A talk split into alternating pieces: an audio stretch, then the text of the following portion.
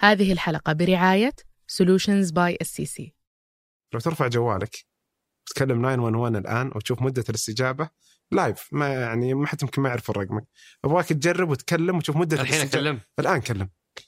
طيب وش أقول لهم؟ جرب. قل اللي تبي. قل أسأل أي سؤال في بالك. وشوف مدة الاستجابة. 911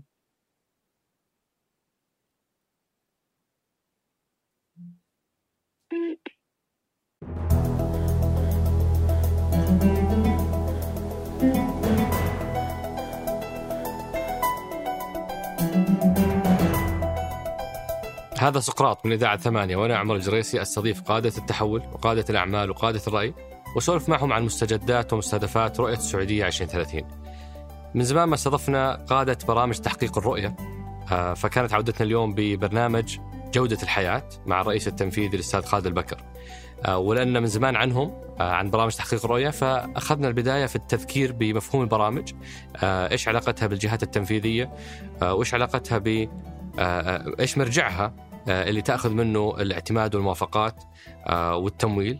وبعد ذلك دخلنا في مفهوم جودة الحياة تحديدا. على إيش يعتمد؟ هل هو فقط ترفيه ورياضة ولا هو أوسع وأشمل من هذا المفهوم؟ آه، وتكلمنا على الوثيقة الأولى والو- ال- ال- الأساسية والوثيقة الجديدة اللي أصدروها. ليش الوثيقة الجديدة ما عاد فيها مؤشرات وأرقام آه، محددة لقياس أداء المبادرات؟ آه، بعدين دخلنا في حكاية التحول. مسكنا القطاعات كاملة. من قطاع التصميم الحضري آه، وين كان؟ وإيش حققنا فيه؟ اللي هو يشمل التشوه البصري الازدحام المروري آه، جودة الطرق آه، وغيرها. بعدين دخلنا على قطاع الرياضة آه، وقطاع الثقافة قطاع آه، التراث وقطاع الترفيه وقطاع الأمن وقطاع السياحة. في كل هذه القطاعات حاولنا ناخذ أهم ما تحقق آه، ناقشنا بعض الأشياء اللي لم تتحقق مثل دار أوبرا جزيرة الفنون في جدة آه، معهد الفنون الملكي آه، آه، مدينة مائية ثلاث مدن ملاهي ومجموعة من المسارح آم، وأندية الهواة هذه مجموعة من المبادرات التي لم تتحقق فسولفنا مع ضيفنا عن أسباب عدم التحقيق.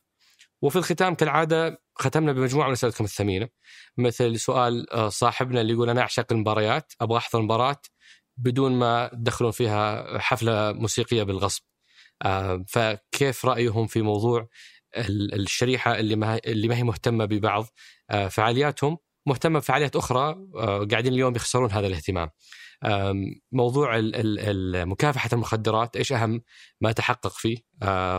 وغيرها من أسئلتكم الثمينة. أترككم مع الحوار. حياك الله أبو عبد الله شرفتنا ونورتنا. هلا وسهلا وشكرا للاستضافة في هذا البرنامج المميز الجميل. سعيد اليوم وإن شاء الله تكون حلقة يعني ثرية نفيد فيها المشاهد. تجود حياتنا. إن شاء الله. بإذن الله تعالى. أبو عبد الله أنت اليوم تقود برنامج جودة الحياة لكنك قبل هال ال- المهمة كان لك علاقة بكثير من آه، مبادرات جودة الحياة. عطنا كذا لمحة سريعة على علاقتك بالبرنامج قبل ما تصير في البرنامج. طبعا أنا بدأت رحلتي مع رؤية المملكة 2030 في وزارة الرياضة كان وقتها طبعا الهيئة العامة للرياضة تحت سمو الأميرة ريما بنت بندر بن سلطان في الاتحاد آه، السعودي للرياضة للجميع. كان وقتها اسمه الرياضة المجتمعية. فكنا نعمل مع مبادرات برنامج جودة الحياة من زاوية آه، الرياضة. وتدرجت في آه، الهيئة العامة للرياضة وانتقلت طبعا من ال- الاتحاد آه، عملت مع ال- الأمير عبد العزيز بن تركي الفيصل. في آه، فورمولا إي 2018 كانت أول آه، حدث عالمي آه، رياضي يستضاف في المملكة العربية السعودية. وحظيت بهذا الشرف مع طبعا سمو الأمير عبد العزيز والفريق العمل اللي كان موجود وقتها. فأعتقد هذيك يعني نصنفها هي بداية علاقتي الرسمية بالرؤية يعني. و- ورالي داكار برضو لك علاقة فيه؟ رالي داكار من البدايات آه، كنت من ضمن الفريق المشكل من قبل سمو الأمير للتخطيط له ولكن آه، يعني كحدث وقت ال execution أو وقت التنفيذ كنت أنت وقتها انتقلت البرنامج. انتقلت مكان آخر. انتقلت مكان آخر. أي نعم. okay. آه ويمكن آه موضوع آه الفورمولا إي يعتبرون الناس هو آه يعني نواة مصغرة لبرنامج ب- بأغلب مبادراته الثقافية والرياضية والترفيهية كان في كمية أشياء لأول مرة تحدث في هذيك الفعالية، وش تتذكر من كواليس هذيك الفعالية؟ والله الفعاليات الفورمولا إي يعني كانت بالذات 2018 أنا أتكلم عن الاولى 2018 أي. 2018 صراحة كان حدث استثنائي. يعني أذكر في تجربتنا في آه، وزارة الرياضة لما كلفت بالمهمة أذكر كانت في August 2018 والحدث كان في نوفمبر أو ديسمبر آه، في نفس السنة. لا كان في track جاهز لا نعرف بالضبط وش نبغى نسوي. فعملنا على ال track عملنا على أماكن اللي يكونون فيها الناس ال VIPs وال VVIPs والناس العادية على الفعاليات المصاحبة لها على المطاعم اللي استضفناها. كان حدث أنا أعتقد إنه الفورمولا إي 2018 حدث يعني ما أبغى أربطه بس في جودة الحياة يمكن ما كان ارتباط مباشر وقتها بجودة الحياة لكن هذا الحدث غير وجه الفعاليات في المملكة العربية السعودية. بعدين بعدها شفنا المواسم وشفنا عاد الأحداث اللي صارت بعدها. وش يضيف لك حدث زي كذا كشاب يعني أنت وقتها كنت في بداية الثلاثينات وجزء من فريق آه، آه، شارك في تنظيم هالفعاليه ومعك شباب كثير. وش يضيف لكم لما لما تشارك في فعالية زي هذه؟ كان المعنى الحقيقي لحلم تحققه. وشلون آه. معنى الحقيقي لحلم تحققه؟ بتشوف ال event أول مرة نستضيف event عالمي. بتشوف يعني من اللاعبين أو السائقين العالميين موجودين معك. ما كنا نشوف هذا الشيء في المملكة العربية السعودية. تشوف الفعاليات المصاحبة ال concert الفعاليات الثقافية المطاعم. كان أغلبها أول مرة يصير في المملكة. يعني وإحنا نشتغل على الحدث كنت يجيني تساؤل في نفسي أقول هذا الحدث صدق بيصير يعني ولا يعني ولا إحنا قاعدين نحلم؟ لكن الدعم اللي كنا نشوفه من سمو سيدي ولي العهد في الاجتماعات اللي كنا نلتقي فيه للفورمولا إي آه، كان دعم استثنائي وخلى الحلم يكون واقع. لذا بديت أنا أربط إنه فعلا هذه الرؤية الطموحة بالإمكان والتصرير آه، والإصرار اللي أشوفه والتمكين من سمو سيدي ولي العهد ومن حتى الالتزام من قبل الوزراء وفرق العمل. ما في شك إنه بنحقق إن شاء الله. وش أصعب لحظة يعني وش المهارة اللي تقول أنا بعد هذيك الفعالية أصبحت يعني ما عاد أشيل هم المهارة الفلانية اكتسبتها واختبرتها في الفعالية وخلاص بعد أشيل هم. والله أذكر في قصة صارت بعد ما جهزنا تراك طبعا لما جينا نجهز ال track له نوع من الأسفلت معين للسباقات يعني مو بأسفلت عادي فجهزنا ال track وكان ال track جاهز تماما وبقى الحدث يعني كذا يوم فنقطة الانطلاق في وقت مغرب قبلها بأربع خمس أيام نتفاجأ إلى أحد الشركات برا سكوب ال- برا نطاق عمل المشروع ما لنا أي علاقة فيها جت في مغرب قصة الطريق عشان تمد سلك طبعا ما أقول لك يعني كيف كان حتى أنتم بصرتوا الحفريات ها؟ حفريات شاق الرياض كلها جت عليكم. يعني وقتها طبعا كان مخالف ما كان عنده إذن فوقتها الصراحة يعني كان تحدي شيء صعب وتعرف أنت لازم الاسفلت هذا لازم ترخص الحلبات ولا لا؟ يعني لازم يصير لها ترخيص ترخيص لها inspections لها يعني أشياء كثيرة تصير. فهذا من الأشياء اللي صراحة يعني كنا دائما نقول الله يستر. نبغى بس ال event يبدأ. طبعا بدأ ال event وجاء مطر وبغيت cancel يعني أحداث كثير صارت في ذاك تسهل. ال event لكن الحمد لله تسهلت. الحمد لله. إحنا أبو عبد الله سعداء نستضيفك اليوم صفتك آه، آه، تقود برنامج جودة الحياة. و... وأنت انضميت له في 2020 انضميت له نعم في منتصف آه، عام 2020 إيه في منتصف 2020 و... انضميت كرئيس لقطاع دعم التنفيذ وكرئيس تنفيذي قبل ثلاثة شهور آه والبرنامج هذا يمكن يعتبر من أقرب البرامج للناس لما أطلقت برامج الرؤيه. قاعدين يشوفون فيه شيء يلامس حياتهم بشكل سريع ومباشر. آه فخلنا نذكر الناس إحنا من زمان ما استضفنا أحد من من آه، برامج تحقيق الرؤيه، فخلنا نذكر الناس وش هي برامج تحقيق الرؤيه وإيش بالضبط برنامج جودة الحياة. طبعا اليوم إحنا لما نتكلم عن رؤية المملكة 2030 نتكلم على عدد من الأهداف الاستراتيجية 96 هدف استراتيجي أسندت ل 12 برنامج لتحقيق آه هذه الأهداف اللي هي طبعا تحقيق رؤية المملكة 2030 فجت البرامج طبعا في اللجنة الاستراتيجية لما نتكلم حوكمة في لجنة استراتيجية تحتها مكتب الإدارة الاستراتيجية بعدين في 12 برنامج اللي يتعاملون مع الجهات التنفيذية. فإحنا نتعامل مع الجهات التنفيذية من خلال التخطيط، التمويل والمتابعة للتأكد من أن هذه الجهات تعمل مع بعض أو أو حتى لوحدها لتحقيق الهدف المرجو من آه هذه الجهة. فاليوم في رؤية المملكة في 12 برنامج اللي قلت لك، طبعا إحنا لما نجي على نتكلم عن برنامج جودة الحياة وزي ما قلت أنت برنامج يمكن قريب للناس ننظر لجودة الحياة من جانبين. وإذا أذنت لي أفصل فيها شوي. خذ راحتك. طبعا في مفهوم جودة الحياة، إحنا لما نتكلم عن مفهوم جودة الحياة نتكلم على المفهوم العام لجودة الحياة اللي يلامس كل شخص. فنعتقد أو نرى يعني إنه ونلامس إنه اليوم القيادة أيدها الله مهتمة بجودة حياة الإنسان في المملكة العربية السعودية. وأولت هذا الجانب اهتمام وانعكس هذا الاهتمام في رؤية 2030 آه، اللي اطلقها سمو سيدي ولي العهد في مختلف الأصعدة. فتوفر السكن هذا أولوية.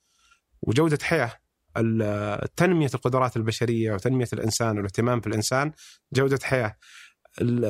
كفاءة الدولة وعمل الدولة من خلال التحول الوطني الخدمات المقدمة للإنسان جودة حياة. ف وعليها قيس طبعا. فاليوم إحنا نتكلم عن مشروع دولة. جينا إحنا في برنامج جودة الحياة في 2018 لما أطلق رجعنا لأهم المؤشرات العالمية. فجينا قلنا اليوم نبغى نعرف جودة الحياة ونضبط هذا المفهوم. فرجعنا لست مؤشرات عالمية لعل أبرزها تقرير السعادة العالمي ومؤشر ميرسر. وصلنا إلى جانبين. عندي نمط حياة وأنا أقصد فيه الخيارات المتاحة في الترفيه والرياضة والثقافة وغيرها من أنماط الحياة. وعندي طال عمرك قابلية العيش اللي هي المعايير الحضرية الأساسية للملائمه للإنسان من تعليم وصحة وأمن وغيرها. فالجناح ففي جناحين. ففي جناح, جناح قابلية العيش وهذا فيه الأساسيات تعليم صحة سكن وظيفة. كل ما يخص بنية تحتية أشياء أساسية تعزز من أنماط الحياة. هذا الجناح الأول قابلية العيش. الجناح الثاني نمط الحياة. خياراتي أنا لما أبغى أقضي وقت فراغي. وأعمق من ذلك وبشرح لك إذا حلو. في البرنامج في 2016 لما أطلقت الرؤية قبل لا يطلق البرنامج سمي البرنامج ببرنامج تحسين نمط الحياة. وفي 2018 لما أطلق البرنامج سمي البرنامج ببرنامج جودة الحياة بعد ما وصلنا للمفهومين. من 2018 في بدايات البرنامج بدأ البرنامج بأربع أهداف استراتيجية تلامس ثلاث قطاعات رئيسية تحت البرنامج اللي هي رياضة وثقافة وترفيه. فبدينا ننظر لنمط الحياة من هالزاوية ونرى قابلية العيش فيما يخدم الثلاث قطاعات هذه. فعشان كذا تجي لما تجي تقيس نمط الحياة تلقى اليوم عندي في الرياضة في الثقافة في الترفيه عملنا على بناء منظومة متكاملة. إما تفعيل قطاعات جديدة إما قطاعات موجودة لم تفعل بالطريقة المأمولة في الرؤية إما تمكين للكوادر البشرية إشراك للقطاع الخاص أو تمكين للمرأة. فجينا ننظر لكل قطاع من الثلاث قطاعات هذه كيف أنا ممكن أعززها. وقطعنا الحمد لله شوط كبير في هالثلاث قطاعات. فهذه كانت البداية، بدايتنا ظاهرها نمط حياة مع الوقت آه، ارتأت اللجنة الاستراتيجية اللي هي طبعا المشرفة على جميع برامج الرؤية إنه ثلاث قطاعات هذه تؤثر وتتأثر بعدة قطاعات أخرى موجودة في رؤية المملكة بس في برامج ثانية. أولها السياحة. فانا اليوم لما أستضيف فعاليات رياضية عالمية كبيرة أو فعاليات ترفيهية أو غيرها تجذب سياح وتتطلب إنه وجود منظومة متكاملة سياحية تساهم في نجاح هذه الاستضافات. فأنتقل لنا قطاع السياحة. طبعا بعدها ارتأت اللجنة الاستراتيجية أيضا بعد المناقشات أنه القطاع البلدي يجب أن ينتقل لبرنامج جوده الحياة وهو من يمكن من آخر الأشياء اللي انتقلت لنا كأهداف استراتيجية قبل آه، عام ونصف تقريبا. فهذه رحلتنا في جودة الحياة كبرنامج و بالتفصيل اللي تبغى بدخل أبد. ممتاز الآن يعني إحنا حنمشي عليها شوي شوي نفهم البرنامج وبعدين ندخل على اللي تحقق الفترة الماضية. بس أبو عبد الله يمكن أنا بفترض إنه في واحد يسمعنا ويقول وش دخلكم؟ يعني الدولة وش دخلها بنمط حياتي أنا؟ ليش ما يعني تركز على الصحة والتعليم والوظائف هذه الأساسيات وش قيمة أو وش القيمة من أنك أنت تهتم بجودة حياتي وش يفرق معاي إذا عندي خيارات ترفيه وسياحة وثقافة اليوم الدولة أيدها الله داخلة أو عاملة تغيير في كل القطاعات. قطاع الصحة عندي برنامج كامل متكامل برنامج رؤية اللي هو برنامج تحول القطاع الصحي. عندي في الإسكان زي ما ذكرت لك برنامج كامل للإسكان معني بالإسكان. فأنا اليوم لما أجي أتكلم عن جودة الحياة أنا أتكلم عن فتح اقتصاديات جديدة بمعنى اليوم أنا لما أستضيف فعاليات كبيرة ولا لما تطلع التأشيرة السياحية أنا اليوم قاعد أخلق اقتصاد جديد. المرشد السياحي ما كان موجود أول أو إذا كان موجود ما كان بالعدد اللي أحتاجه أنا اليوم.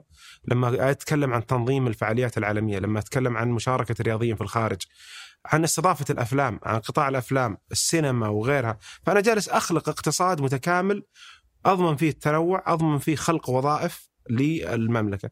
فالإنسان اليوم بتشوفها من ناحية اقتصادية أنا قاعد أفتح اقتصاديات جديدة ما كانت موجودة بالإضافة إلى أني أنا لما أوفر خيارات جديدة ما هو بلازم تسافر برا عندك خيارات في البلد كثيرة تخليك تقضي وقتك. يعني أول كنا نلاحظ أنه ما في خيارات كثير أنا اليوم أقدر في وقت فراغي في المساء ولا في الويكند أو في نهاية الأسبوع أقدر أروح له. اليوم الخيارات كثيرة. فهنا جاء دور جودة الحياة إني أنا أعزز من هذه الخيارات. لها بعد اقتصادي لها بعد اجتماعي ولها بعد حتى على مستوى رضاك الشخصي. فأنت اليوم لما يكون حتى لو أنت من غير المستفيدين مباشرة من الاقتصاديات هذه لكن لما يصير أنت عندك خيارات في هالجانب أنت بالعكس ينعكس هذا على عملك على بيئتك على مجتمعك على أسرتك. ينعكس حتى لما نتكلم في ممارساتك الصحية السليمة من لما عندي آه، أعمل على أني أرفع نسبة آه، ممارسة الرياضة أنا قاعد أخفف فاتوره الصحة من جهة ثانية. فأنا اليوم أنت ما أنت مضطر إذا مارست الرياضة ما أنت مضطر إنك تروح وإن شاء الله تراجع المستشفيات لأنه نسبة الوقاية أعلى من أنك شخص غير رياضي مهمل بتكون لك أكيد آه، احتياج للمستشفيات أكثر من الشخص الرياضي. ولو بنستكمل حوكمتها أنتم إذا ما تتبعون للجهات، أنتم تتبعون للجنة الاستراتيجية في مجلس الشؤون الاقتصادية والتنمية. بالضبط صحيح. ومسؤولين عن تصميم ومتابعة مبادرات تحقيق الرؤيه مع الجهات. نعم. خلينا ناخذ مثال على كيف تعملون. يعني خذ لي أي مبادرة وقل لي شلون اشتغلتوها أنتم والجهة المعنية عشان نفهم كيف تصلون إلى مبادرة كيف تحددون مستهدفاتها وشلون تمولونها وشلون تتابعونها. نبغى ناخذ رحلة مبادرة. طيب. ولو ضربت أمثلة بيصير أحسن وأحسن. أبشر. تبشر بالجنه طيب. اليوم في العديد من المبادرات طبعا المستهدفات مستهدفات رؤية المملكة ولا يمكن المساس في هذه المستهدفات. اللي هي 96 لا يمكن اني آه، يعني لا يمكن المساس بهذه المستهدفات. يعني سمو ولي العهد الله يحفظه حريص كل الحرص أنه هذه المستهدفات لا تمس. هو قاعد يوفر لنا التمكين والأشياء اللازمة لتحقيق هذه المستهدفات. فأحنا والجهات ما لنا عذر. اللي يصير إنه عندنا أنا مستهدفات وعندي آه بعض المبادرات اللي أسندت لي من آه، برنامج آخر وجتني جاهزة فبدينا يعني نراجعها من ناحية هل اليوم هذه المبادرة بصياغتها في عام 2016 أو 2017 مناسبة للتغيرات اللي قاعد تصير في جودة الحياة فتلقانا نجلس مثلا مع وزارة الرياضة أو مع وزارة الثقافة ونبدأ نناقش. مثلا مشاركة الثقافة أو نشر الثقافة في الخارج، اليوم وزارة الثقافة عندها أعمال كثيرة في هذا الجانب، فجلسنا مع وزارة الثقافة وقلنا تعالوا الآن هذه المبادرة، هل هذه المبادرة لها حاجة لوجودها ولا ممكن نكتفي بأعمال الوزارة إنه الوزارة عندها أعمال آه، تقوم بهذا الجانب وبتحقق هذا المستهدف. وباخذك بمثال بمبادره متعثرة. امم يمكن يعني آه زين والله كويس في أحد يعني يعني يسولف عن أشياء متعثرة. بالعافيه بسولف معك ما تسولفون عن المنجز بس. لا المنجز كثير الحمد لله إيه. ونفتخر فيه وبنسولف عنه وبنجي هي وبنجي إن شاء الله. بس المتعثر بس خلينا نتكلم عن شيء متعثر. وأتوقع هذا ملأ يعني هذا الموضوع آه يهم ناس كثير. موضوع الفنون. الفنون؟ الفنون إدراج الفنون في المدارس. صح. وهذه على فكرة المبادرات المحورية. ما في شك. أي. طبعا اليوم أنا عندنا مبادرة للفنون. المبادرة هذه تعثرت. فشكلنا فريق عمل آه، بتوجيه من لجنة البرنامج من وزارة التعليم ووزارة الثقافة وبرنامج جودة الحياة ان نجلس ونشوف سبب هذا التعثر. فعملنا حوكمة آه، للمبادرة. شكلنا فريق فني وفريق تنفيذي وفريق استراتيجي لإعادة ترتيب هذه المبادرة. وبدينا نعرف إنه في جهات برا منظومتنا كجودة الحياة يعني جهات حكومية ما هي موجوده لازم تكون موجودة زي هيئة تقويم التعليم. لأن المبادرة لازم يكون لها إطار معتمد ولازم يكون لها مناهج معتمدة فرجعنا مع وزارة التعليم ووزارة الثقافة مشكورين وعملنا على إعادة هذه المبادرة إلى المسار الصحيح. اللي يخليني اليوم أقول إنه المناهج الخاصة بالفنون بتكون خلال أقل من سنة جاهزة إن شاء الله للتدريس هذه واحدة من المبادرات المتعثرة اللي إحنا طبعا أنا اليوم عندي لجنة برنامج برئاسة معالي الأستاذ أحمد بن عقيل الخطيب وعضوية أصحاب السمو والمعالي آه، من مختلف الجهات الحكومية. معاليه آه، والأعضاء بشكل كامل يجتمعون معنا بشكل دوري. كل متى اجتماعاتكم؟ عندنا اجتماعات شهرية على مستوى اللجنة عندنا اجتماع أنا عندي شخصيا وفريق العمل اجتماعات مع الأعضاء آه، بعض الوزراء اجتمع معهم بشكل أسبوعي مرة إلى مرتين فخطوط التواصل آه، مفتوحة. أقدر أقول لك آه، طول أيام الأسبوع حتى في نهاية الأسبوع. والنقاشات اللي تصير في اللجنة اللجنة حريصة كل الحرص إنها تشوف أهدافي الاستراتيجية وين وصلت فيها، مؤشرات أدائي وين وصلت، مدى تقدم المبادرات. وصاروا يقولون لي زين لا تقوله. تعال لي باللي تتوقع إنه بيتعثر أو تعثر. خلني آه خلنا نجلس ونناقشه على طاولة واحدة ونشوف كل واحد كيف ممكن يخدم الثاني من جهات حكومية بحيث ان نحقق الهدف مثل اللي صار في التعليم والثقافة.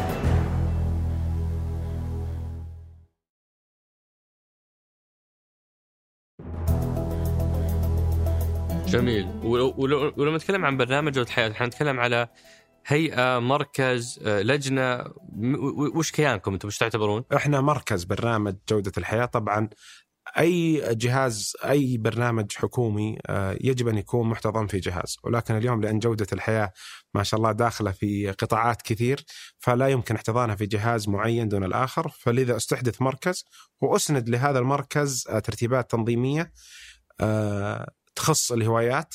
وعندنا الآن خطة للتوسع في هذا المركز. بدينا ندخل مع الجامعات الحكومية والخاصة داخل وخارج المملكة في شراكات. علشان آه، ندخل في آه، مراكز بحثية معاهم آه، تخدم جودة الحياة كمفهوم وليس كبرنامج فقط على مستوى المملكة. كم عدد موظفينكم؟ 85 100% سعوديين وهذا شيء أفتخر فيه. ما شاء الله، وسمعت إنه متوسط الأعمار عندكم رهيب. متوسط الأعمار عندنا في, في ثلاثة مخربين الظاهر واحد منهم موجود ترى الله الله يعطيه الصحة والعافية 34 سنة 44% آه، حسب آه، اليوم 44% هم من خواتنا الموظفات في برنامج جوده الحياة و56% من الذكور. ونفتخر ونعتز أنهم 100% سعوديين. ونفتخر أنه الرؤية مكنتنا كشباب آه، أنه نخدم وطننا وأنه أتاحت الفرصة لكل هؤلاء الشباب والشابات أنهم يساهمون في تحقيق رؤية المملكة. في شيء ملفت في وثيقتكم الأولى، أنتم عندكم وثيقة أولى صدرت في 2018 وحدثت صدرت الوثيقة الثانية في هذه السنة. في شيء ملفت إنه كثير كثير جدا من المبادرات خط الأساس 2018 أو البداية هذا هو الرقم حقنا. الهدف بعد ثلاث سنوات هو نفس الرقم. وبذكر المثال اللي أنا أحبه. وأنت تعرفه زين؟ ما أعرفه لا. ما تعرفها؟ الحين ما أعرفه. مؤشر الزحام. طيب. مؤشر الزحام. قبل أشرب القهوة لا لا لا خذ خذ قهوتك عشان أكمل سؤالي. سم. مؤشر الزحام طال عمرك عشان بس اللي اللي يسمعنا ويفهم الفكرة مؤشر الزحام خط الأساس إنه سكان الرياض يقضون 39 ساعة في الزحام آه والهدف في 2020 39 ساعة نفس خط الأساس. وقس عليها أشياء كثيرة خط الأساس هو نفسه المستهدف. وش يعني مثل هذا التصميم للمبادرة بالطريقة هذه؟ طيب. اليوم أكيد إن الازدحام نلاحظه ويمكن ويزيد من عام إلى عام. وهذا جانب بنجاوبه في وقته. صح. لكن محافظتي على عدد ساعات معين في ظل تغيرات كبيرة تصير في الرياض هل الرياض اليوم هي نفس الرياض عام 2017 16 أكيد لا اليوم عندي حديقة الملك سلمان آه، العمل قائم فيها. عندي حدائق الملك عبد الله المسار الرياضي القدية الدرعية ومشاريع كبرى في مدينة الرياض قاعدة تحدث في الوقت اللي إحنا نتكلم فيه. فهل الرياض اللي تحولت إلى ورشة عمل طبيعي هذا بيصير له أثر في آه، مدة التنقل؟ فصار عندنا هدف إنه نحافظ على عدم زيادة هذا الرقم إلين تنتهي هذه المشاريع. أو اللي قاعدة تصير في الرياض في مختلف الرياض يعني في مختلف مناطق الرياض أو حتى في غير الرياض في جدة ولا في الخبر أو غيرها. فطبيعي لما المدينة تتحول إلى ورشة عمل في مشاريع ما شاء الله في كل مكان عدد زوار يزيد سواء من زوار أو سواء حتى من السكان اللي انتقلوا للرياض فأنا لما أحافظ على الرقم طبيعي إنه آه، أعتبر هذا بالنسبة لي إنجاز. فمش خطأ هذا. ما هو بخطأ ابدا في ظل إنه حتى لما تشوف الخيارات اللي قاعدة تصير في مدينة الرياض من فعاليات رياضية وثقافية وترفيهية من مؤتمرات يعلن عنها كل أسبوع تجد إنه الزوار من المناطق المحيطة للرياض وحتى من مختلف حتى من خارج المملكة تجد العدد قاعد يزيد يوم عن يوم. فمحافظتي على هذا الرقم في ظل الازدياد وفي ظل المشاريع يعتبر نجاح. آه في سؤ- سؤال ثاني على موضوع آه كيف تصمم المؤشرات؟ يعني مثلا آه، أحد ال- ال- الضيوف اللي تعرفهم آه كان يقول إنه أنا عندي مبادرة محطوط علي علامة حمراء إني أنا ما حققتها وتقييمي متأثر فيها لأني بس ما خلصت آخر فقرة اللي هي إقامة احتفال خاص حفل الختامي. حفل ختامي طب سوينا مبادرة خلصنا كل شيء بس صمم المؤشر بإنه لازم أسوي حفل ختامي عشان تحسب. طيب اسمح لي هذه إشادة الحمد لله فينا. أوكي. عندنا في كل مبادرة في وثيقة لهذه المبادرة ومعالم مسجلة على كل مبادرة. وفي برنامج جودة الحياة لما صممنا المبادرات من من مرحلة الدراسة إلين مرحلة الانتهاء بالحفل الختامي. واتفقنا مع الجهة على آه، المعالم المعالم الخاصة بالمبادرة ووثقناها في مركز أداء ليقيس المبادرات. صار ما عندنا أي تنازل على مستوى أي معلم حتى وإن كان حفل ختامي. فحريصين كل الحرص أن أي مبادرة تم تصميمها وفرنا لها الإمكانيات، وفرنا لها التمويل، وفرنا لها الدعم اللي نقدر عليه، فبتتابعون تنفيذ فبالتالي لازم تنفذ 100% ما نرضى باقل يعني ما نرضى ب 99%، أنا عندي مؤشرات لما تقاس ب 98% تظهر أصفر ما تظهر أخضر، وهي 98% محققة، فبالنسبة لكم طالما اعتمد توفر التمويل لا تنازل لا تنازل إلا إذا كان في سبب يعني آه، مثلا يجيك سبب أحيانا زي الجائحة أو غيره يعني هذا قابل للدراسة ولا نتخذ إحنا فيه حسب الحكومة ما نتخذ إحنا فيه القرار، إحنا نرفع للجنة الاستراتيجية واللجنة الاستراتيجية ترى مدى مناسبة آه، التغيير. وعبد الله أنت كنت جزء من من الوثيقة المطورة صح؟ أو أو النسخه المحدثة برجع للوثيقة إذا أذنت لي. اي الوثيقة الأولى لما أطلقت الوثيقة الأولى أطلقت بتفاصيل كثيرة وعدد صفحات حتى يمكن أعلى من ال- ال- الوثيقة الثانية. 280 اي كان وقتها في العديد من البرامج ما أطلق على سبيل المثال تحول القطاع الصحي، تنمية القدرات البشرية، شركات الصندوق صندوق الاستثمارات العامة كثير منها ما كان موجود وأسند له بعض المشاريع. فصار عندي فرق بين الوثيقة الأولى والثانية، لأن الوثيقة الأولى حصرنا فيها كل ما يمكن قياسها لخ- آه، لجودة الحياة كان محصور في الوثيقة الأولى، فلما جت الوثيقة الثانية وعملنا التحديث أسندت المؤشر اللي يخص برنامج آخر راح للبرنامج المختص، المشروع اللي كان موعود عندي وهو اليوم تحت الصندوق أسند للشركة المختصة في صندوق الاستثمارات العامة، وما زال طبعا يقاس من قبل جهات أعلى مننا. آه لكن أنا أنا بالنسبة لي مو هذه مشكلتي. يعني الوثيقة الجديدة أوضح أسهل أبسط. صراحة وهذا يعني يحسب لكم. مشكلتي هي غياب الشفافية. يعني الوثيقة شلون؟ الأولى كانت حتى عدد التذاكر المباعة حاطين الهدف. الوثيقة الجديدة ما في أرقام. ما حد يقدر يمسك عليكم شيء. يعني خليني بعطيك مثال. شوف هذه المبادرة تقول تهدف هذه المبادرة لإنشاء الطرق ومواقف السيارات والطرق الحضرية والجسور والأنفاق والميادين داخل المدن وتشمل المبادره تنفيذ أعمال الزفلته والرصف والإنارة والسلامة المرورية وإنشاء الجسور والأنفاق إلى آخر المبادره ابى أمسك رقم واحد ابى أمسك مؤشر واحد ما في عندنا ما حد. يمسك عليكم شيء في هذه لا لا لا لا لا, لا. يعني قصدي ما في أبد. شفافية الوثيقة الجديدة ما في أرقام ما في ما تقدر تقيسها كمواطن يمكن أنتم داخليا عندكم بس جزء من كلام ولي عهد في مؤتمر إطلاق الرؤية إنه إحنا نشرنا كل شيء يلا يا مجتمع أنتم ساعدونا في المتابعة بس بالوثيقة الجديدة ما نقدر نتابع شيء إيش رأيك؟ طيب عندي 44 مؤشر إيه. رسمي موجود في الوثيقة الجديدة يقيس كل القطاعات اللي موجودة عندي.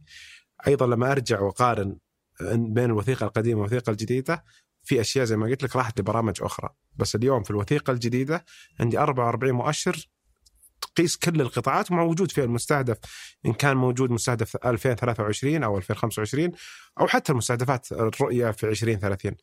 في 44 مؤشر تقيس كل القطاعات اللي تخص بس المبادرات ليش ما فيها آه، المستهدف معلن؟ هل هل شفتوا إنها تسبب لكم إحراج؟ تسبب لا ابدا الجهات؟ ابدا إحنا اليوم في برنامج جودة الحياة المبادرات قد تتغير وبشرح لك كيف قد تتغير، قد تتغير أنه اليوم أنا أتعامل مع منافسة عالمية على مستوى جودة الحياة، فأنا لازم أكون دائما يعني في حراك مواكب. موا... في حراك مواكب للتغييرات اللي قاعدة تصير على مستوى آه، جودة الحياة في الخارج سواء في مختلف القطاعات اللي موجودة آه، اليوم تبع البرنامج. فتلقانا نضيف مبادرات تلقانا ندمج مبادرة تختلف وسيلة التنفيذ لكن المستهدف واحد مستهدف يعني بنوصله بنوصله بثلاث مبادرات بعشر بمبادرة إحنا نغير بحيث ان نوصل مو نغير عشان آه إنه ما نوصل للهدف اللي إحنا نبغى نوصل له وهذه الحزمة الثانية مفترض إنها من يعني يعني مثلا التحول الوطني كان إلى 2020 بعدين إلى 25 طيب أنتم اليوم من متى إلى متى؟ وش وش, وش إطاركم الزمني؟ إحنا طبعا عندنا المبادرات آه، أغلبها ينتهي في عام 2025 البرنامج حسب خطته الحالية إلى 2023 ومن المؤكد إنه بنشتغل مع مكتب الإدارة الاستراتيجية لمناقشة مستقبل رؤية المملكة. أوكي. فهو الآن مبادراته إلى 2025 ل 2025 آه خلينا ندخل أبو عبد الله على الجزء اللي يمكن يهم كثيرين آه وهو لب حلقتنا اليوم حكاية التحول. آه وأنت حبيت أن نقسمها بالقطاعات. فوش القطاع اللي تبغى نبدأ فيه؟ نبغى نعرف وين كنا وين وصلنا. أبدأ بالقطاع اللي تبيه أنا يعني أخاف مو بزين لك، أنا ببدأ بالتصميم الحضري. هذا آخر قطاع أسند لنا. أي نعم.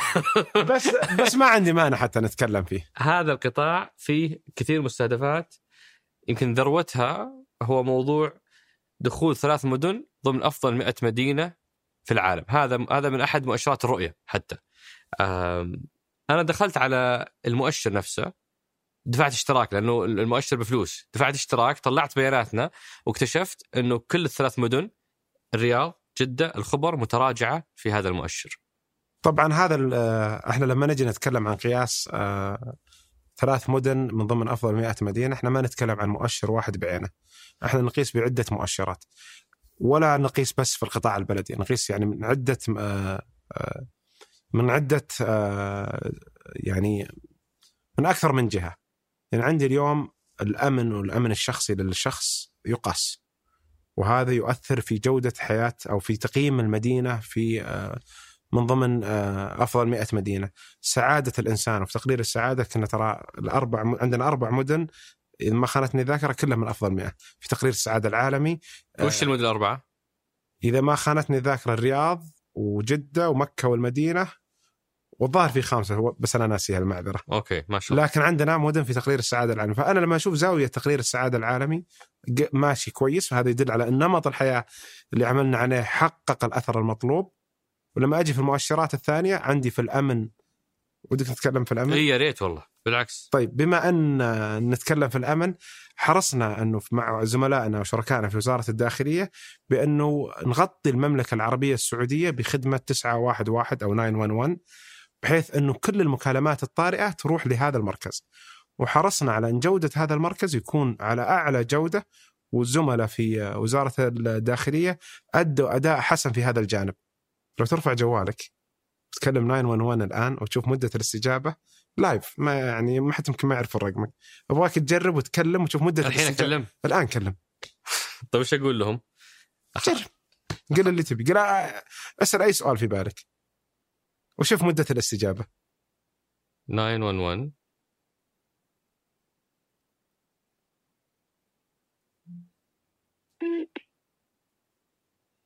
السلام عليكم. 911 تفضل. آه مرحبتين. كنت أبغى أعرف إيش القطاعات اللي يغطيها هذا الرقم؟ إيش إيش إيش يعني هل هل هي الحوادث؟ هل هي الإسعاف؟ هل هي الدفاع المدني؟ حالات الطارئة. وين؟ في أي قطاعات؟ كل القطاعات أستاذي. شكرا جزيلا. العفو واحد واحد والله في حرصنا حرصنا حتى مو بس في أقل من ثلاث ثواني. حرصنا إنه ها حرصنا إنه 911 يغطي كل الحالات الطارئة. كانت إسعاف دفاع مدني مرور شرطة أو غيرها. ويطلع منه كمية بيانات ما تتخيلها. هذا خلانا نحلل حتى الأحياء في منطقة في المناطق اللي موجود فيها 911 وعلى سبيل المثال منطقة الرياض. فيساعدنا حتى في دراسة. هذا ما كان موجود قبل جودة الحياة؟ ما كان موجود في منطقة مكة المكرمة في إطار معين. مم. ولكن عممنا التجربة الآن لتغطية المملكة طبعا بتوسع ومو هو بس في استقبال البلاغ وهنا الفكرة. الفكرة إنه أنا أطلع بيانات أقدر أحلل منها. أقدر أحلل أنا اليوم عندي الحي الفلاني نسبة المشاجره عالية. معناته أنا عندي هنا في مشكلة لازم أدرسها من بعد اجتماعي. عندي حي آخر في سطو. عندي حي. طبعا الحمد لله الامن يعني اللهم لك الحمد. يعني نسبه اللي تقاس إلى الآن كلها مرضية جدا ولله الحمد. لكن استباقيا قاعدين نجهز إنه ما يصير عندنا بكرة شيء مفاجئ في هذا الجانب. فعلشان كذا تلقانا يعني اليوم آه، نطلع بيانات ودراسات دقيقة جدا حتى تساعدنا في توزيع أماكن آه، سيارات الأمن. فممكن أنا تلقاني في منطقة معينة أحتاج أكثف فيها منطقة أقل. ترفع من كفاءة العمل في القطاع الأمني. ولو بنرجع لموضوع الثلاث مدن، اليوم أنتم كيف تعرفون إذا الهدف هذا تحقق أو لا؟ طبعا عندنا عدة مؤشرات، أنا عندي مستوى الرضا عن المنظور عن الأمن، عندي آه، تقرير السعادة العالمي، عندي مستوى الرضا عن نظافة المدن، عندي مستوى آه، عن الرضا عن الخدمات المقدمة في المدن من القطاع البلدي، فعندي أكثر من مؤشر أقيس فيه. وبناء على هذه المؤشرات أبدأ أعرف هل أنا قاعد أتقدم في المدينة أو لا. يعني يمكن واحدة من الأشياء اللي دائما تؤخذ على هذا المستهدف إنه طيب في باقي كم كم عشرات المدن في السعودية، ليش مركزين بس على ثلاث مدن إنكم تحسنون جودة الحياة فيها؟ طيب ماذا عن بقية مدن المملكة؟ طبعا إحنا آه الاهتمام في رؤية المملكة 2030 وفي برنامج جودة الحياة تحديدا على كافة مدن المملكة. طبعا آه، لما أجي وأقيس في المدن مختلف المدن كل المدن يقدم فيها نفس الخدمات اللي تقدم في المدن الرئيسية ولكن كيف نفس الخدمات؟ بشرح إيه سم. اليوم عندي في المدن الرئيسية طبيعي إنه تلقى اهتمام أعلى ميزانيات أعلى طبعا نظرا لأنها مدن مليونيه الأعداد فيها كبيرة فالطلب أعلى من المدن اللي أقل منها ولكن لما أجي على أي مبادرة عندي قطاع السينما على سبيل المثال قطاع السينما لما أطلق في المملكة اليوم قطاع السينما في أكثر من 55 دار سينما تغطي تسع مناطق من مناطق المملكة والآن طبعا الموضوع يخضع للعرض والطلب واقتصاديات السوق اللي يتحكم فيها السوق. يعني إحنا وصلناه للي نبغاه وخلاص تركناه للقطاع الخاص. تسع مناطق ففي أربع مناطق ما جاها سينما. ما في طلب. ما في طلب. ما في تلقى الطلب ما يرتقي لأن القطاع الخاص يفتح شهيه القطاع الخاص إنه يستثمر فيه. ومع التأكيد أنه أنا اللي أعرفه أنه في الاتجاه لتغطية جميع مناطق المملكة من قبل القطاع الخاص، وإحنا ما عاد صرنا نتدخل. إحنا اليوم دورنا أنه نفتح هذا القطاع، نمكن هذا القطاع، نتأكد أن التشريعات الملائمة موجودة في هذا القطاع وبناء عليه آه القطاع يبدأ ينطلق ووصلناه للمستوى أو المستهدف المطلوب آه من قبل برنامج جودة الحياة. فاليوم تجد أنه عندي مثلا الأماكن التراثية. الأماكن التراثية قاعد أحصر كل الأماكن التراثية في المملكة وقاعد أسجل المواقع وقاعد آه، أطور من البنية التحتية حقت هذه المواقع التراثية. وأتأكد إنها قابلة للزيارة. وهذه منتشرة في مختلف مناطق المملكة. من الأشياء اللي بتستغربها لما جينا في لما نقل لنا القطاع البلدي بدينا نحلل القطاع البلدي الحدائق والمساحات العامة في المدن غير الرئيسية أعلى من المدن الرئيسية. يعني اليوم لما تروح وتشوف مثلا في منطقة جيزان الواجهات البحرية والحدائق الموجودة على أعلى مستوى ما هذا ترى ما يعني أنه إحنا اهتمينا هناك وتركنا المناطق المدن الرئيسية لكن العمل المطلوب مننا وطبيعة عمل البنية التحتية ما هي بزي نمط الحياة اللي أنت تقدر تبين أثرك فيه أسرع من البنية التحتية. ولكن آه، في عمل كبير قائم في القطاع البلدي في المدن الرئيسية. فعندك مثلا على سبيل المثال في جدة الواجهة البحرية اليوم الواجهة البحرية على أعلى مستوى. ما يعني إنه إحنا بس وصلنا هناك بنوقف لا حنكمل عندنا آه، في الرياض في كثير من آه، أماكن المشي اللي تم توفيرها وما زلنا في البداية في هذا القطاع. في آه، مبادرة لفتت نظري عن موضوع نسبة رضا المستفيدين عن جودة الطرق. هذه خط الأساس في 2020 كان 40% هدفكم في 2023 ترفعون هذه النسبة إلى 51% الناس مرة متضايقة ومنزعجة من من جودة الطرق وهذه قاعدة تفرق فعلا فعلا في آه، جودة حياتي. إذا أنا بطلع من البيت وأشوف آه، الشوارع بالطريقة هذه وقاعدة تتلف سيارتي وقاعدة تأثر على انسيابية حركتي حتى أنا مثلا كشخص مقتني سيارات رياضية ما ما أقدر أتهنى بهذا النوع من السيارات. فلكل الشرائح موضوع جودة الطرق قاعدة يعني قاعدة تزعج الناس قاعدة تضايقهم مرة. فوش تحقق في الموضوع؟ طبعا لما نتكلم عن القطاع البلدي ونتكلم عن جودة الطرق تحديدا العمل القائم في طرق المملكة العربية السعودية عمل كبير، اليوم المملكة آه، قارة فالأثر فيها ما راح يكون أثر آه، سريع آه، ويلامس الجميع في يعني بشكل سريع. إحنا سفلتنا أكثر من مليون ونص كيلو متر من الشوارع. عدنا سفلتت يعني العديد من الطرق. اليوم تروح تمر على مناطق كثير في آه، المدن الرئيسية تلقى أنه فعلا آه، في كثير من الأحياء جاري إعادة سفلتتها. هذا نتكلم على كجودة طرق. بس إيش اللي بيقولون المشاهدين الحين؟ ما وصلنا للي نبغاه. ما لا, وصلنا. لا مو وصلنا. شفت المليون ونص اللي اللي زفلتوها ترى الآن في شركات قاعد تحفر فيها. عشان كذا عملنا الآن عندنا عمل قائم على التأكد من إنه الأنظمة ملائمة على إنه فعلا الأمانات تطبق هذه الأنظمة وتلزم وتغرم المقاولين اللي يعملون وبدون تراخيص.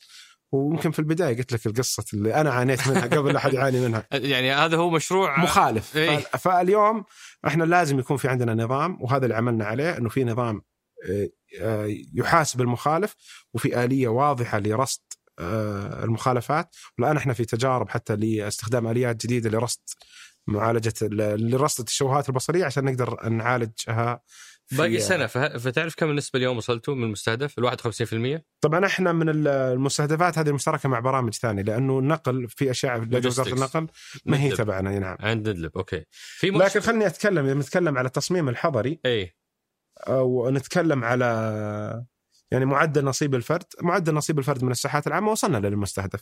ولكن اليوم الطموح أعلى. كم كان خط الأساس؟ كم المستهدف؟ خط الأساس كان 3.48 متر آه، مربع لكل فرد. اليوم وصلنا إلى 4.65 وتجد إنه في المدن طبعا إحنا لما قسناه على مست... الآن بنغير طريقة القياس عشان توضح أكثر أثر يوضح أثرنا أكثر. لما نأخذها كمتوسط على مستوى المملكة تلقى المدن الطرفية اللي بان فيها الاهتمام صار نسبة الساحات فيها عالية.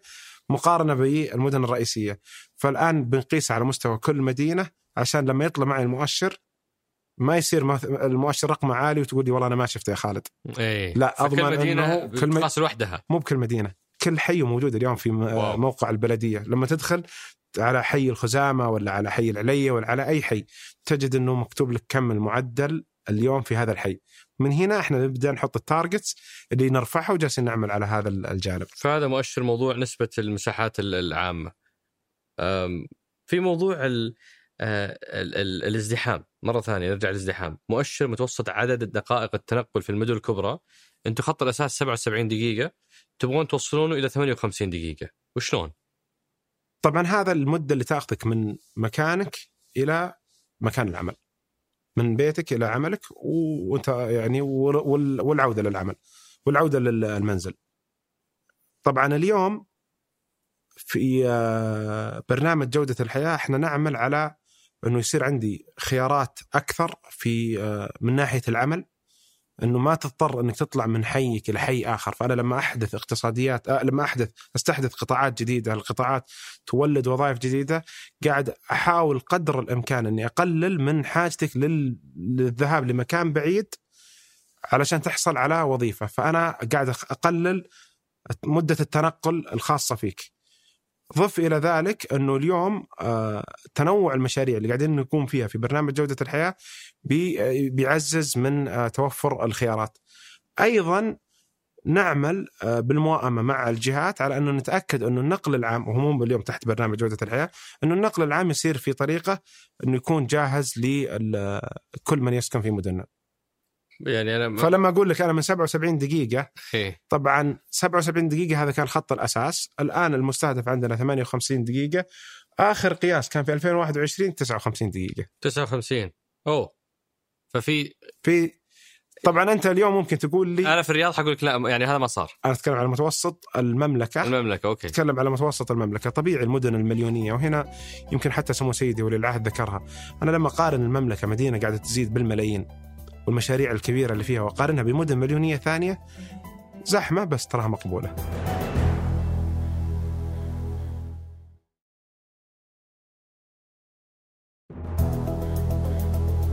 في من ضمن آه، الأشياء الرئيسية في التصميم الحضري موضوع التشوه البصري ومخلفات البناء. هذا الملف يعني أنت تدري قديش هو مهم ولف ودار وراح لكل مكان وحتى أظنه كان عند التحول الوطني ونقل من التحول الوطني لكم صح؟ صحيح آه مو قاعد يصير شيء في الملف، إيش رأيك؟ كان خط الأساس 44 44% عن نسبة الرضا. والمستهدف 51% المحقق 57% المحقق 57 أعلى من المستهدف. وش وش عالجتوا؟ كيف تغير رضا الناس؟ العديد من المخلفات البناء تم إزالتها. العديد من ال- الجداريات اللي شوهت تم معالجتها. تم وضع غرامات تخص هذا الجانب. فأنت اليوم لما تبني بيت وترمي مخلفاتك في أرض ثانية آه، نحط لها حد في هذا الجانب. أيضا الأراضي الفضاء آه، تم الآن آه، تسويرها أو العمل على تسويرها. فجالسين نعالج هذا الملف. طبعا في ملف كبير جدا في هذا الجانب الآن نعمل عليه بأنه حتى نحول هذه المدن إلى مدن أكثر آه، يعني ملائمة للإنسان وتكون مستوحاة هذه المدن من هويتها. سمو سيدي ولي العهد الله يحفظه دائما يؤكد على هوية المدن على أن المدن يكون لها هوية وهويه من المدينة نفسها. يعني ما هو بمعقول اليوم الرياض تشابه جدة وجدة تشابه حايل وحايل تشابه آه، جازان وعليها قيس. ففي حلول مؤقتة مبدئية لكن بما أن المملكة قارة في حل طويل الأمد مبني على أكواد بناء وأكواد عمرانية يعالج هذا الجانب. قبل ما انتقل من التصميم الحضري، هل في شيء من المبادرات تحب إنك تسلط عليه الضوء بشكل سريع؟ طبعا أنا بتكلم على اليوم مثلا في القطاع البلدي عندنا دور رئيسي يلعب القطاع الخاص عندنا اليوم في منصة فرص أكثر من عشرين ألف فرصة استثمارية موجودة في مختلف مناطق المملكة الدور اللي يقوم فيه القطاع البلدي ما هو بدور فقط وزارة معينة أو برنامج معين. هي شراكة بين الدولة والمواطن في القطاع الخاص أو في القطاع الثالث لمعالجة آه، يعني التشوهات البصرية وللمساهمة حتى في تحسين مدن المملكة. فهي التزام من كل الأطراف. وعشان يكون عندنا التزام وعشان نوضح حتى الفرص أوجدنا المنصة فرص. اليوم منصة فرص فيها زي ما قلت لك أكثر من عشرين ألف فرصة للقطاع الخاص يقدر اليوم يدخل ويساهم فيها وحرصنا إنه منصة فرص للقطاع البلدي تعمل حتى مع القطاعات الثانية فطرح حتى فرص رياضية في منصة فرص في مواقع بلدية فاليوم منصة فرص أدعو الجميع إنه يدخلون لها منصة فيها العديد من الفرص زي ما قلت لك وبدون القطاع الخاص وإشراك القطاع الخاص معنا ما نقدر نكمل الرحلة لحالنا. بما إن قلبك أنت مع الرياضة خلينا ننتقل لملف الرياضة. طيب. وش أهم ما تحقق في آه، مبادرات آه، الرياضة؟ طبعا الملف الرياضة هذا من الملف القطاعات اللي لم تكن مفعلة بالطريقة اللي تطمح لها رؤية المملكة 2030.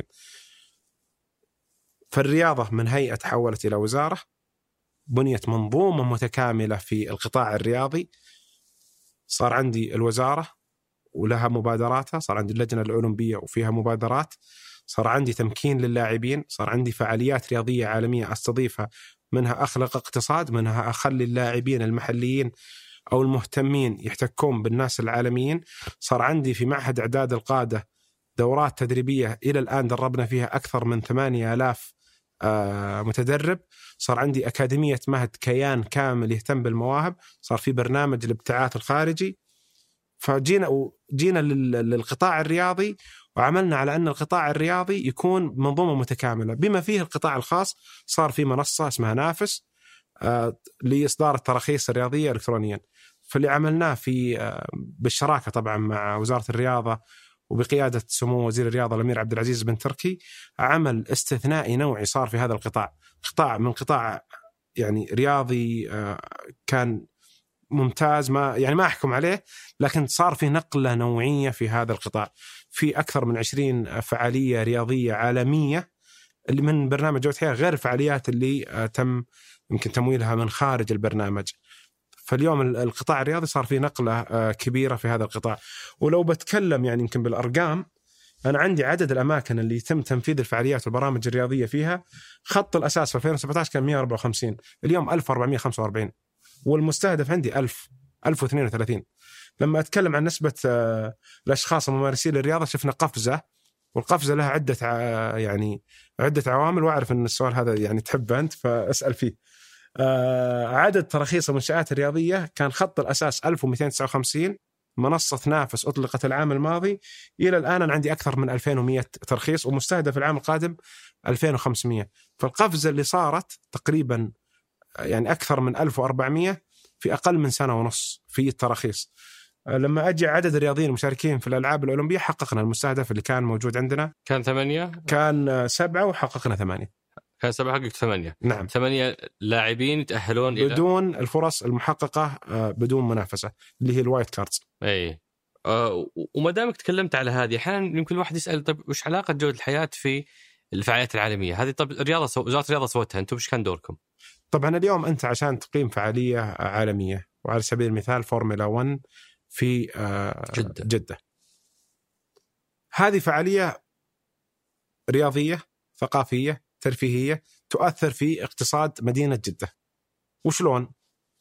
أنا عندي الرياضة بتقيم الفعالية معنية بالفعالية نفسها بالحراك الرياضي في نفس المكان أو بالسباق عندي آه، القطاع البلدي يساهم في أنه المكان كامل يتم آه، خارجيا يتم إعالجة معالجة التشوهات البصرية يتم الزراعة الأرصفة تجهيز المواقف وغيره بس شراكة طبعا مع وزارة الرياضة. تحتاج قطاع أمني معك. فلازم يكون موجود قطاع أمني. تحتاج أن السياحة تهيئ الفنادق. فالسياحة عملت مع الفنادق. على تأكد من جاهزية الفنادق. هذه الم... هذه ال... الثقافة اللي خلقتها رؤية المملكة. يعني اليوم ما عاد تشوف جهاز معين يمكن هو ماسك الليد صحيح. بس دائما تلقاه يشتغل مع كل مختلف الجهات الحكومية علشان يحقق الهدف وهنا جت برامج الرؤية في إيجاد هذه الثقافة من بدايتها. آه في يمكن من الأشياء المستهدفة في موضوع الرياضة آه تجهيز 590 صالة رياضية نسائية داخل المدارس وتوفير المعلمات. هذا كان مستهدف في 2020 من مستهدفاتكم. صحيح. وش حققنا فيه؟ طيب هذا من المستهدفات اللي لما رجعنا ودرسنا هذا المستهدف بدينا نفصل فيه وقت التنفيذ وجدنا إنه فيه أشياء ما أخذناها في الحسبان وبدينا نعالجها بطريقة مناسبة. ال 590 تحتاج معلمات. فبدأنا باستحداث برنامج تعليمي لهؤلاء المعلمات علشان نحقق هذا المستهدف. أيضا آه، عملنا مع المدارس في القطاع الخاص اللي إحنا ما نحتاج إنه نروح ونبني الصالات بأنفسنا بأنه يوجدون صالات فيها. فقطعنا آه، شوط كبير في هذا المستهدف ما وصلنا ل 590 ولكن ال 590 واللي أهم من أنه نصل لهذا الرقم تحديدا وحققنا المستهدفات الخاصة فيه بطرق أخرى من خلال إقامة دوري نسائي آه، كان في البداية مجتمعي اللي هو النواة اليوم للدوري الألعاب الرسمي. تم فتح الصالات الرياضية من القطاع الخاص تراخيصها بدل ما كانت يمكن قال معالي بدر القاضي كانت الظاهر ترخيصها مشغل قبل صار الآن لها ترخيص رسمي. فصار النساء لهم فرص لممارسة الرياضة في أكثر من مجال فالهدف الرئيسي اللي نبغى نوصل له في الرؤية يمكن ما حققنا ال 590 بس في طرق أخرى ومؤشرات أخرى توصلنا لتحقيق الهدف. خلينا ناخذ هذا كمثال الجهة المسؤولة عنه وزارة التعليم صح؟ صحيح. لم تحقق المستهدف، وش الإجراء اللي يصير من جانبكم أنتم؟ نجلس مع الوزارة بمشاركة زملائنا في وزارة الرياضة ونقول آه، وندرس الأسباب اللي منعتنا من تحقيق هذا المستهدف، هل هو سبب تمويل؟ نرجع لوزارة المالية وفريق العمل الدائم ونناقش معاهم. هل هو سبب آه في هذه الحالة وش كان السبب؟ كان عن ما عندي عدد المعلمات الكافي لل بحيث أنه طبعا التربية البدنية جديدة في المملكة على القطاع على فئه النساء يعني وش المعالجة اللي اقترحت هنا؟ صار في دبلومات أطلقت الآن بشراكة مع الجامعات أنه يحضرون المعلمات في آه، التربية البدنية. جميل. في في أتذكر في الوثيقة صفحة 180 تكلمتوا عن تأسيس صندوق للرياضة. يعني شفنا صندوق السياحه أسس، صندوق للثقافة أسس، ولكن كنتوا تقولون إنه نبغى نمول القطاع الخاص أو نمكن القطاع الخاص إنه يدخل في القطاعات فنبغى نسوي صندوق للرياضة، ما أظن أسس الصندوق صح؟ طبعا إحنا أسسنا صندوق التنمية السياحي وصندوق التنمية الثقافي وصندوق التنمية الرياضي آه، جاي في الطريق ولكن إلى حين الانتهاء من اعتماد استراتيجية القطاع الرياضي بيجي بعدها الصندوق اللي بناء على الاستراتيجية بيبدأ يمول آه، للقطاعات المعينة ولكن اليوم إحنا في القطاع الرياضي صار في شراكة مع البنوك، صار في شراكة مع برنامج كفالة مع عدة برامج لتوفير خيارات تمويلية بديلة في بديلة عن الصندوق. فصح الصندوق اليوم مو موجود لكن الخيارات التمويلية أغلبها موجودة من قبل شركات الشراكات المقامة مع مختلف البنوك ومع برنامج كفالة. من المبادرات اللي مرة حبيتها بس ما ما ما شفت لها شيء موضوع تحفيز مشاركة الوافدين آه، لممارسة الرياضة.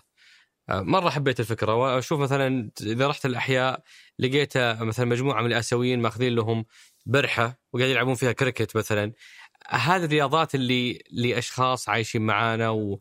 ويحتاجون هذا النوع من الخيارات الترفيهية وش اللي تحقق فيها؟ أكيد رياضة الوافدين الوافدين بشكل عام سواء في الرياضة أو في الثقافة أو في غيرها فئة إحنا حريصين على اندماجها في المملكة العربية السعودية. الكريكت اقمنا أكثر من 30 بطولة في أوه. الكريكت. هذه أنتم يا جود الحياة آه إي بس الظاهر إنه إحنا كسعوديين ما مهتمين في الكريكت فما نتابع وش يصير في الكريكت.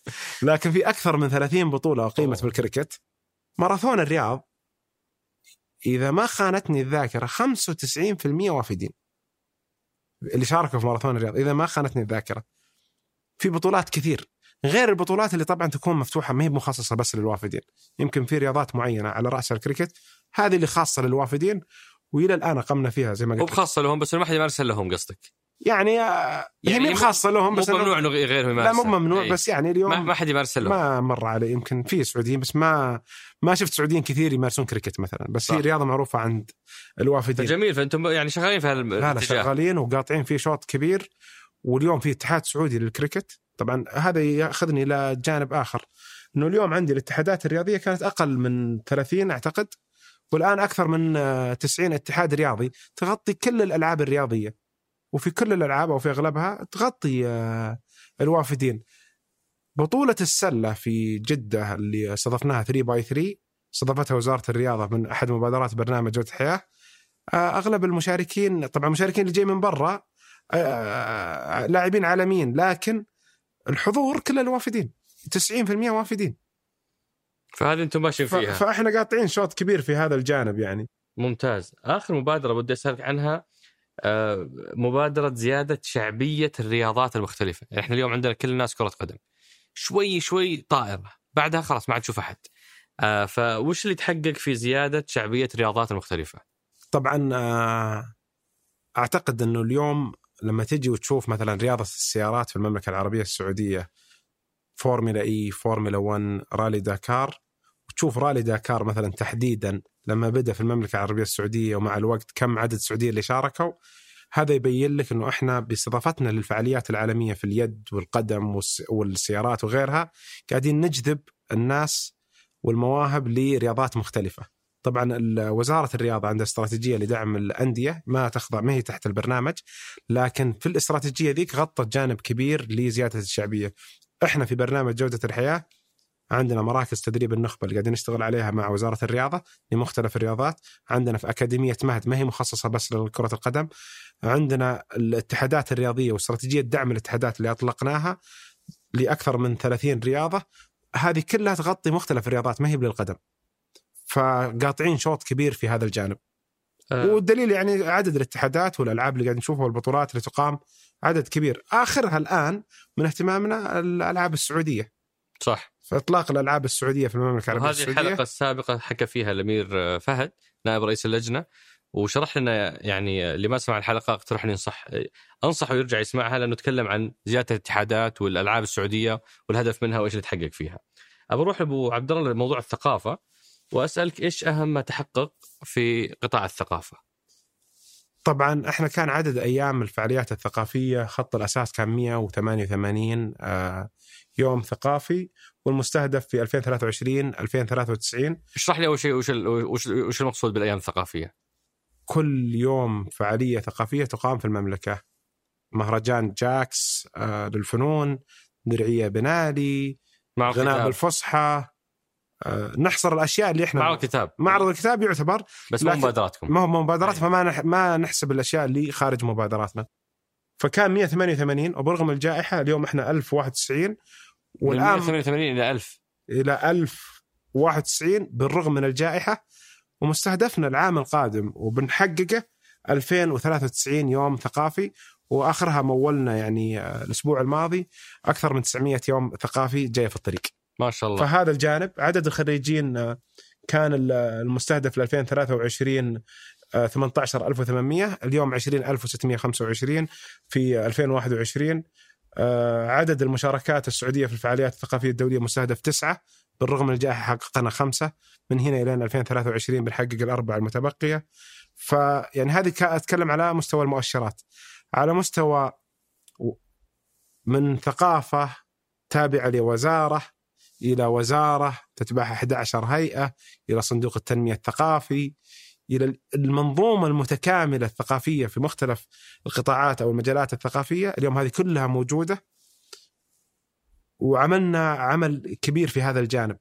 اليوم عندنا فيلم آه، أحد الأفلام تصور يعني اسمح لي أرجع شوي. إي صراحة. السينما لما أطلقناها ما نبغى بس نطلق السينما. يعني مو بالهدف إنه أنا يصير عندي السنة شا- من مبادراتكم؟ من مبادراتنا. مو. بالهدف إني أنا بس يكون عندي شاشة سينما اليوم. وتروح أنت تشوف فيها تروح تشوف فيها آه، فيلم. لا أنا أبغى فيلم سعودي في هالسينما. فأنا عشان أسوي الشيء هذا صار في برامج تدريب صار في أفلام عالمية تم تمويلها جزئيا لتصويرها في المملكة العربية السعودية. من ضمنها فيلم ذي قار في ال- العلا. وهنا في قصة لطيفة يعني. العلا اليوم؟ كان في العلا. ففي آه، قصة لطيفة في هذا الجانب. المخرج وهو يصور الفيلم شاف ولد صغير يرعى ابل. فاختار هذا الولد إنه الولد هذا يكون جزء من الفيلم. فاليوم الولد الصغير شارك في هذا الفيلم اللي بي- بيعرض عالميا وهذا له مستقبل بكرة يكون ممثل رسمي. يعني اليوم ما كان في الفرصه هذه إنه فيلم عالمي يجي يتصور عندي.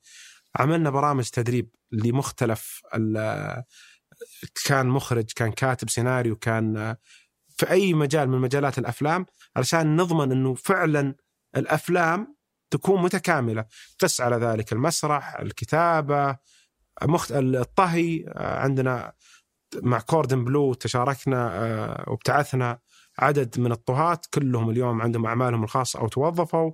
عندنا اليوم هيئة معنية للطهي يرأسها شخص مهتم في الطهي نفس ما يرأس الأفلام شخص كان يوم عمل فيلم مقابلته واليوم هو يرأس هذا الجهاز.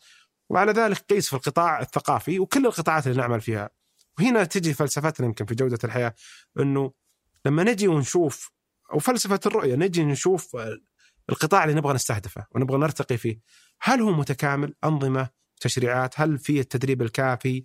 هل فيه الممكنات التمويلية اللازمة اللي تمكن القطاع الخاص من الاستثمار؟ تراخيص موجودة اللوائح سهلة من هنا نجي ونبني ال- ال- ال- القطاع كامل. ما أدري أنا طولت في الإجابة بس عسى جاوبتك. لا بالعكس. هذا جزء من من ال ال الإجابة وأنا بسألك عن عن مبادرات محددة يعني بعينها. مثل عندكم مستهدف أنكم تنشئون 41 منشأة ثقافية. خط الأساس في 2019 هو صفر والهدف هو 41 كم حققنا؟ عام 2021 18 صك باسم وزارة الثقافة. نخلص من مسألة لأنه تحصر يعني تثبت بالصكوك الثقافية اللي تنقل لوزارة الثقافة فبنخلص منها وبنحقق الرقم أو أكثر إن شاء الله. فيه واحدة من مبادراتكم محورية لما نقول مبادرة محورية معناته إنها ذات أولوية خاصة حسب تصنيفكم أنتم لها. مبادرة اسمها إنشاء جزيرة للفنون والثقافة في جدة. يقولون الجزيره غرقت. لا الجزيره ما غرقت لا لا طبعا هنا يجي وين راحت؟ أنا أقول لك آه في بداية حديثي كنت أقول لك أنه في فرق بين الوثيقة الأولى والوثيقة الثانية ويرجع هذا لاما برامج استحدثت أو مشاريع لشركه لصندوق الاستثمارات العامة. فعندي مثل ما عندي الجزيرة اللي غرقت إيه. والقرية المائية اللي يمكن تلقاها في الوثيقة الأولى موجود ما هي بس- مذكوره بسألها- بسالك ما يحتاج. لا ترى يعني- سابقني أنت. لا جاهز. يعني بقرا الأفكار. لأن هذه كلها مشاريع. اليوم إحنا لما نجي وندرس مشاريع آه وعدنا وعدنا فيها في البداية أو موجودة في وثيقتنا الأولى أو حتى جتنا في. بعد إطلاق الوثيقة ووجدنا أفكار إنه ملائمة إنه تطبق. بعض المشاريع بطبيعتها مربحة بطبيعتها ذات دخل يعني لها عائد آه، استثماري. فمع الصندوق الاستثمارات العامة آه، تم نقل الفكرة هذه للصندوق، اليوم الصندوق في شركة وسط جدة بيطلق دار الأوبرا اللي موجودة في الوثيقة. القريه المائية أعلنت عنها شركة القدية قبل لا تسألني إن كانك تسألني إيه بسالك أعلنت عنها عنها شركة القدية للاستثمار وجزء كبير من المشروع وحتى يعني الأخوان في القدية عملوها بشكل أكبر من اللي كنا حتى إحنا نتخيله. وهل تستمرون في متابعه هالمستهدف ولا خلاص انتقل منكم؟ راح لبرنامج صندوق الاستثمارات العامة. طبعا هو راح لبرنامج صندوق الاستثمارات العامة إحنا دورنا الموائمه معاهم نتأكد إنهم ماضين في تنفيذها ولكن المتابعه دور أصيل لمكتب إدارة الاستراتيجيه ولاداء. تكلمنا إحنا عن الوافدين هناك في ممارسة الرياضة، هنا أنتم عندكم مبادرة تعزيز اندماج الوافدين والتعرف على ثقافاتهم. وش اللي حققناه في هالمبادرة؟ عندنا يا طويل العمر والسلامه عندنا الفعاليات الثقافية اللي أقمناها في المملكة العربية السعودية وعندنا عام الخط العربي اللي صار العام الماضي بس هذا ثقافتنا إحنا، إحنا نبغى نتعرف على جاهز. ثقافتهم هم. آه طيب ابتسم. جاهز. أنا مرة هذا اليوم مع الحماس. اسلم. عندنا يا طويل العمر والسلامه الفعاليات الثقافية اللي استضفناها في المملكة العربية السعودية والفعاليات اللي إحنا أقمناها يعني عندنا زي عام الخط العربي لما تشوف عام الخط العربي اللي يطلق العام الماضي وبعدين صار في شراكة مع عدة جهات حكومية يمكن لعل أبرزها مع القطاع الرياضي صار على تيشيرتات اللاعبين الأرقام بالعربي أو الأسماء بالعربي. إلى عام القهوة اللي صاير العام هذا وتحت أحد مبادرات برنامج جودة الحياة عام القهوه السعودي. إلى است... إلى مشاركتنا في الفعاليات الثقافية الخارجية واحتضاننا لمهرجان البحر الأحمر السينمائي في المملكة العربية السعودية. هذه كلها تبادل ثقافات. أنا قاعد أبرز ثقافتي وقاعد أستقطب ثقافاتهم في مختلف ال ال ال القطاعات الثقافية. في أشياء البرنامج قام فيها في أشياء البرنامج بالتشارك مع وزارة الثقافة صارت في أشياء قامت فيها وزارة الثقافة زي معرض الكتاب. الأخير أكثر من 1200 دار نشر من مختلف دول العالم حتى الدول الأجنبية. فالحراك في هذا الجانب كبير جدا. بس في مثلا عندنا جاليات زي الجالية آه، آه، الأشقاء المصريين. وفي الباكستانيين وفي الفلبينيين وفي الهنود. هذول جاليات بأعداد ضخمة جدا مئات الألوف موجودين عندنا. آه، أتذكر مثلا واحدة من من اللمسات الرهيبة في موسم الرياض الأول كان في حفلة موسيقية لمطرب فلبيني. في سوداني. وفي سوداني. فالعمالة المنزلية مثلا في البيت عندي راحوا شافوا الفعالية هذه. ال ال يعني كانت أثرها غير عادي عليهم. وتعرفهم على المكان على الناس اللي حاضرين على آه بعدين مشاركتهم معلومات. يعني هذه حتى فتحت حوار بيننا وبينهم إنه مين هذا الفنان وش قصته وش يسوي. آه، آه، فاستهداف هالجاليات اللي مثلا أعدادهم كبيرة عندنا حتى اظنه مجدي اقتصاديا من ناحية الأعداد اللي موجودة. ممكن تستفيد من الفعاليات هذه، هل سويتوا شيء من هالنوع؟ مستهدفين يعني هم؟ بالمثال هذا ما يمكن ما عملنا شيء لأن إحنا عندنا فلسفة في البرنامج أو إنه البرنامج أساسا مو بس فعاليات. صح برنامج أعمق من إنه نعمل على فعاليات فقط، برنامج عملنا على ضمان إنهم موجودين في كل ال ال الأعمال اللي نقوم فيها أو في غالبها. تلقاهم اليوم يقدرون يدخلون آه مثلا بطولة السلة اللي صارت في جدة من ناحية رياضية كان فيها كثير من الجالية الفلبينية تحديدا لم واللي حضر هناك فتح النقاش إنه كيف تحبون اللعبة وكيف اللعبة هذه مهتمين فيها لما تجي للماراثون اللي صار في الرياضة لما تجي للدرعيه بنالي كان في عدد من الأجانب لما تجي لمختلف الفعاليات الثقافية اللي قاعدين نقوم فيها هذا من جانب الفعاليات من جوانب أخرى عملنا مع وزارة الموارد البشرية على تحديث نظام الوافدين في المملكة العربية السعودية. إحنا قبل حتى لا نتكلم مو بس ننظر للكماليات، ننظر حتى للأشياء الأساسية اللي تساعد من اندماجهم في آه، المملكة العربية السعودية. في عمل كبير يمكن مو بالصورة اللي تراها كحفلة غنائية، لكن في جوانب أخرى قاعدين نغطيها. آه قطاع آخر اللي هو الترفيه. قبل أن ننتقل القطاع الآخر، تكلمنا بما أن حكينا على مؤشرات عندي مثلا في عدد المؤلفات المحلية كان خط الأساس 2500 في 2019 والمستهدف العام القادم 4000 أنا اليوم 4003 أوه أنت عديت المستهدف. عدينا المستهدف. هذا عدد المؤلفات المح... المؤلفين المحليين. إي نعم. عندي عدد المواقع التراث القابلة للزيارة كانت 241 العدد اليوم كبير. ما أعلنا عن العدد الآن لأنه جالسين إحنا مع الهيئة بعد الفصل اللي صار بين الهيئه السعودية للسياحة والتراث الوطني وانتقالها الاختصاصات للتراث بدينا نعمل على إعادة تعريف المتاحف، بدينا نعمل على إعادة تعريف التراث وكيف ممكن تكون قابلية الزيارة.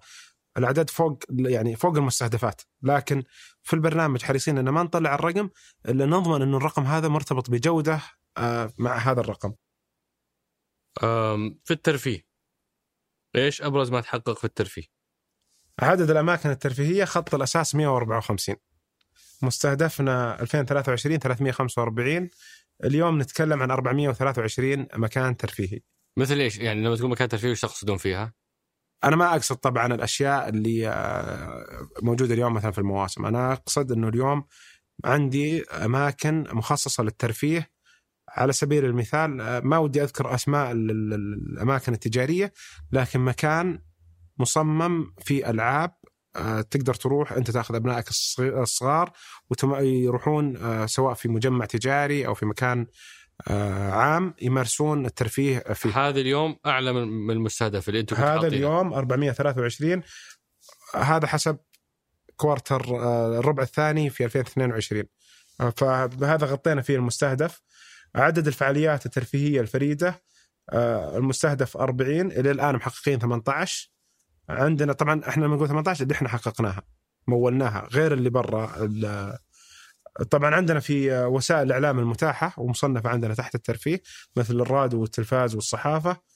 الخط الأساس آه، كان 113 اليوم نتكلم عن 106 مستهدفنا 150 106 في 2021 المستهدف 150 وصلنا إلى الآن إذا ما خانتني الذاكرة 140 صار الدروب لأنه صار في إعادة ترتيب في في أشياء أغلقت أشياء تنظمت. فتم تنظيم هذا القطاع. والآن إحنا مقبلين على تحقيق المستهدف قبل آه، إن شاء الله وقته.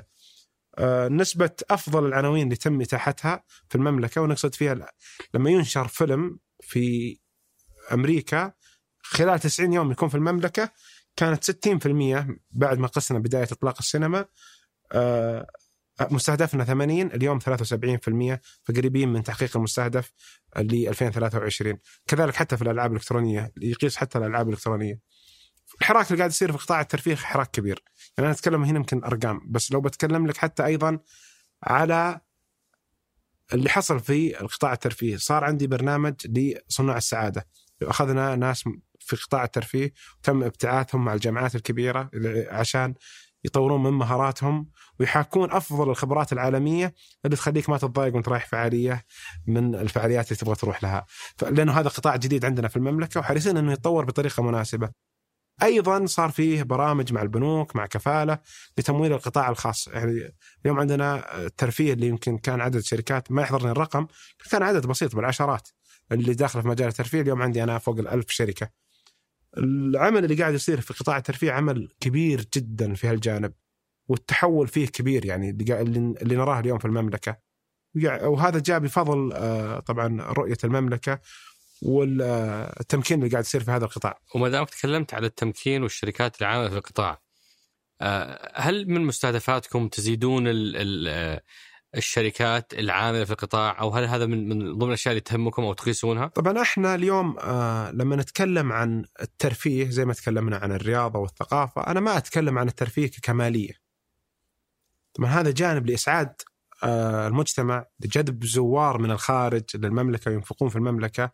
علشان أخلق وظائف أخلق اقتصاد للمملكة. أنا اليوم لما أص... لما يصير عندي فعالية ترفيهية في مدينة من مدن المملكة بيزورها زوار من الخارج. معناته في فنادق بتشتغل في محطات بنزينة بتشتغل في آه، مراكز تموين غذائي بتشتغل آه، في مطارات ممكن تشتغل. موظفين هالقطاعات كلهم بيشتغلون لخدمة الزائر هذا.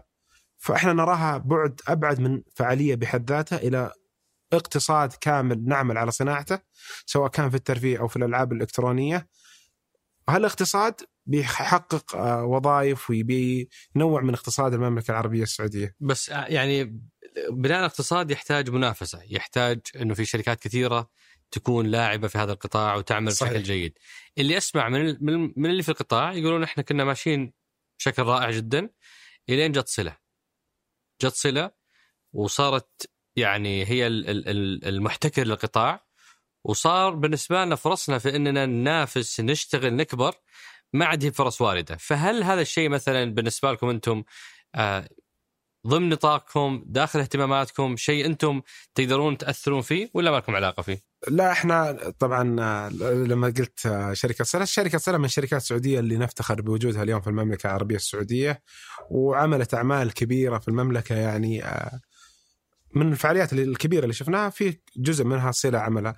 لكن اليوم أغلب الفعاليات اللي قاعد تشوفها مختلفة. يعني في شركات كثير مختلفة فيها. ويمكن يظهر بعض الأسماء لا يعني إن ما في أسماء ثانية مين موجودة. في مين كونتراكتورز المقاول الرئيسي في مقاولين آه، تحتهم.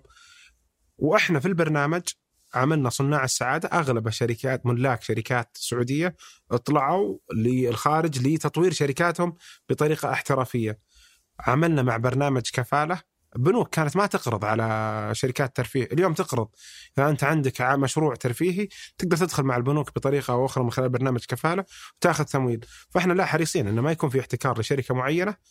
وإذا كان في شركة معينة محتكرة اليوم السوق أعتقد هذه المعلومة قد لا تكون دقيقة 100% لأنه الفعاليات كثير ومختلف المملكة كانت ترفيهية أو ثقافية أو رياضية.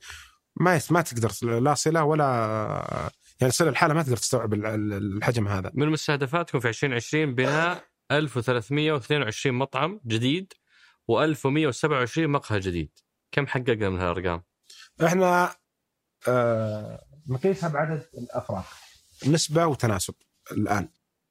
نسبة المطاعم للأفراد فاليوم المستهدف 3.22 اللي 2023 في 2020 3.1 فاحنا هذا آخر قياس كان للمؤشر فالقياس القادم متأكدين 100% أنه آه، بنحقق الرقم المطلوب. ال- والدليل عدد المطاعم بالعين المجردة أنت تشوفها زاد، المقاهي زادت، صار فيه آه، تحول في هذا القطاع. وجالسين حتى نعمل أنه المطاعم ما تكون بس بالطريقة التقليدية أو أو المقاهي بالطريقة التقليدية، نبغى نستفيد من هذه المقاهي تكون مقاهي ثقافية، يكون فيها آه، بيع كتب، إدخال الكتب فيها، يكون فيها ممارسة فنون ثقافية معينة إما رسم أو غناء أو غيرها. فنبغى نحول حتى مفهوم يعني مو ب- الآن هدفنا مو بس نصل العدد، العدد وصلنا له. الهدف الآن نغير المفهوم إنه هذه المقاهي تتحول إلى مقاهي ثقافية جاذبة لفئة ثقافية معينة. آه في واحدة من أهدافكم آه آه تأسيس 450 نادي للهواة بحلول 2020 اللي أنا متأكد منه إنه بحلول 2020 صفر عدد أندية الهواة صح؟ اليوم 200 اليوم 200 إيه. بس ليش إلى 2020 صفر؟ طيب. يعني أربع سنوات هذا من هذا من الأهداف اللي مكتوبة في وثيقة الرؤية 2016 اي ما, ما وقطاع الهوايات قطاع جدا مهم في المملكة العربية السعودية اللي عملناه عمل عمل الفريق يعني من اللي شفته أنا من انضمامي إلى الآن آه، أسسنا منظومة متكاملة للهوايات. تأكدنا انه الجهات الحكومية بمختلفها موجودة في تأسيس جمعية أندية الهواة. بنينا حوكمة واضحة لهذه الأندية. عملنا ربط مع مركز المعلومات الوطني لتمكين الهواة من ممارسة هواياتهم في بيئة آمنة. أطلقنا منصة هاوي وأطلقناها من أشهر الآن فيها 200 عدد الهواة اللي موجودين برا المنصة لم يتم تسجيلهم حتى الآن. جاري تسجيلهم عدد كبير جدا يتجاوز ال 450 ويتجاوز حتى الألف آه نادي. حريصين أنه ما يكون التسجيل لقطاعات معينة دون قطاعات ثانية. نبغى التوسع والتنوع في آه، الهواة ما نبغى الهاوي ياخذ صبغة معينة لقطاع معين. فحريصين إنه يكون فيه هواة من مختلف الهوايات. وربطنا بمركز المعلومات الوطني ووجود الجهات المختلفة ضمنت لنا أنه هذا الهاوي معروف بياناته معروفة يساهم في مكان آمن. موافقات اللي يحتاجها لممارسة هوايته كانت في أي مكان يقدر ياخذها من خلال المنصة. المنصه الآن موجودة. أدعو الجميع انه يزور المنصة. وش يفيدني أنا اذا سجلت فيها؟ طيب شيء سؤال جميل. اليوم في هاوي أنت الآن عندك هواية معينة. هذه الهواية قد لا تعرف مين يشاركك الهواية.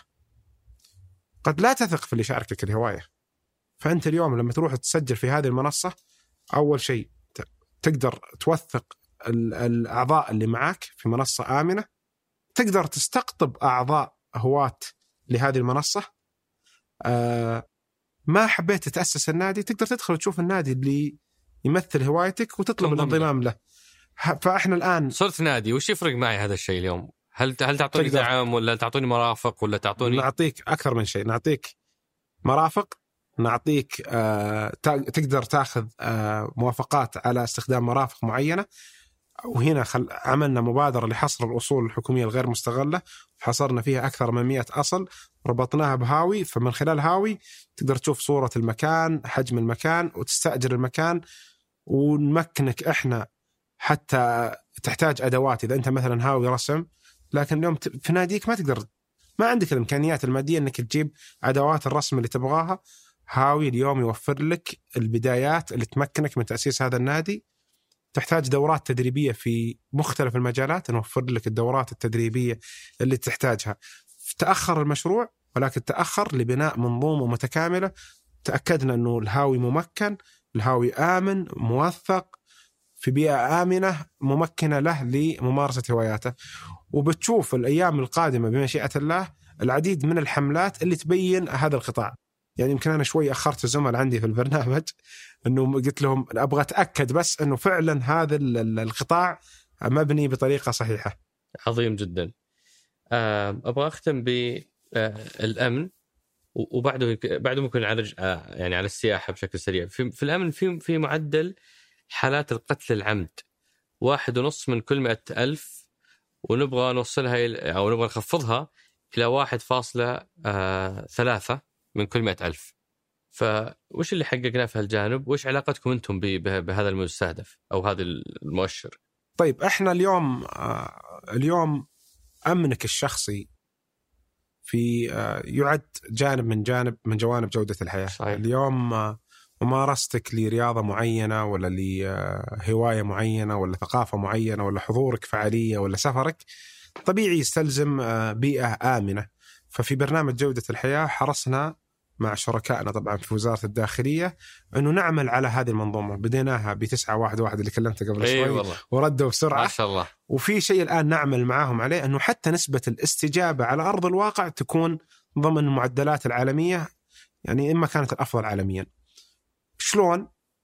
بدينا الآن يمكن وقعنا الآن آه، واعلنت آه، قبل فترة بسيطة ثلاث اتفاقيات رئيسية منها مركز شرطة رائد منها الشرط المتحركة. بمعنى اليوم أنا عندي زحمة أو ازدحام لسبب فعالية أو أو لأي سبب في منطقة معينة. ما عاد أحتاج أروح أبني مركز شرطة. ببني مركز شرطة متنقل يروح لهذا المكان عشان أضمن إنه الأمن منضبط في هذا المكان. عندي أيضا ال- المدن الآمنة والكاميرات في المدن جالسين نعمل على هذا الجانب. كل هذه تعالج مو بس حالات القتل العمد تعالج مستوى الجريمة مستوى الثقة في الخدمات الأمنية والحمد لله ترى مستوياتنا مرضية جدا. يعني نتكلم على أرقام كبيرة إلى درجة إنه ما ودي والله أقولها. لكن يعني من من الحمد لله هذا من الأشياء اللي يعني الله فضلنا فيها في المملكة العربية السعودية ان مدينة مدننا آمنة طرقنا السريعة من مدن المد... من مدينة لمدينة آمنة. فأرقامنا جدا مرضية في الصراحة في القطاع الأمني. آه، في السياحة. يعني وإن كان هذا ضيف جديد عليكم بس وش أهم ما تحقق فيها؟ ما عاد بضيف جديد علينا خلاص الحين صار من أهل الدار ها؟ آه الحين من أهل الدار. الضيف الجديد اللي سالتنا فيه القطاع البلدي. كان خلته ضيف جديد. السياحة جاية قبله. السياحة يمكن آخر شيء شفناه من منظمة السياحة العالمية لما طلعت في تقريرها إنه نسبة النمو مقارنة ب 2019 121% وهذا رقم جميل جدا. ما خانتني الذاكرة. آخر رقم وصلنا مليون تأشيرة سياحية. عدد الزيارات آه، في ارتفاع. عندنا في مستهدفنا في القطاع السياحي اللي هو خلق مليون وظيفة وبستاذنك إني أجيب الرقم بالضبط اللي وصلنا. له. طبعا إحنا في عدد الزيارات المستهدف 56 مليون زيارة في 2023 في سنة 2023 في 2021 67 مليون زيارة. لما أتكلم عن عدد الموظفين المباشرين في قطاع السياحة كان المستهدف 722 ألف وخط الأساس 579 ألف اليوم 854 ألف. أنا تجاوزت المستهدف بأكثر من 100 ألف. 1000 وظيفة. وظيفة.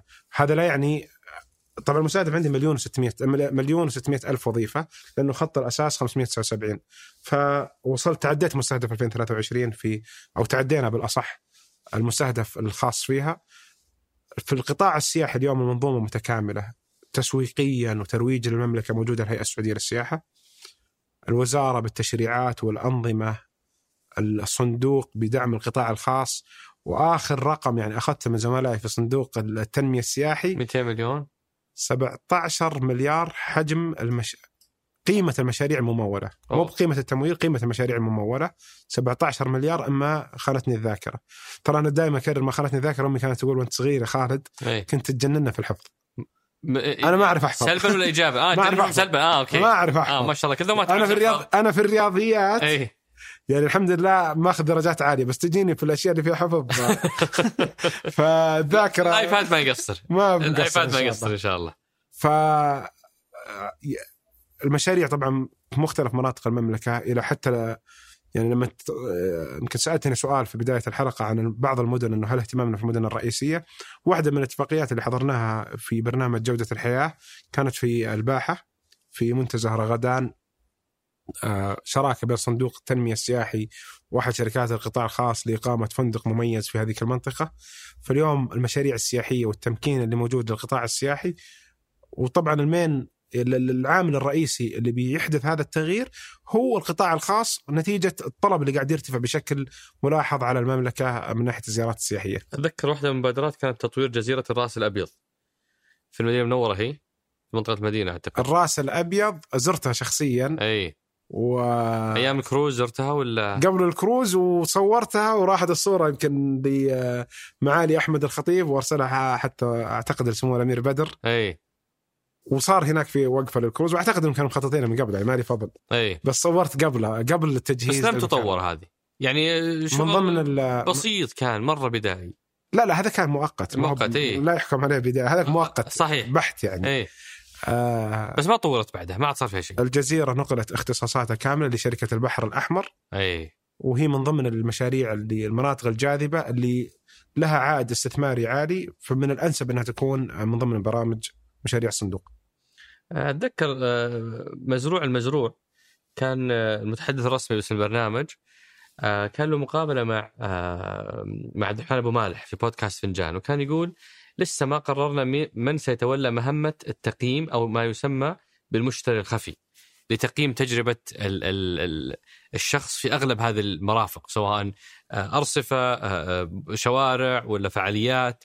فاليوم مين اللي يقيم تجربتي أنا كعميل في كل هذه ال- ال- ال- البرامج والمبادرات؟ في مؤشر لجودة الحياة مع منظمة دولية سيتم الإعلان عنه قريبا تو تم التوقيع ولكن بنعلن عنه في وقته. بس هم يجون يقيسون؟ ولا بيعلن عن كل التفاصيل في وقته.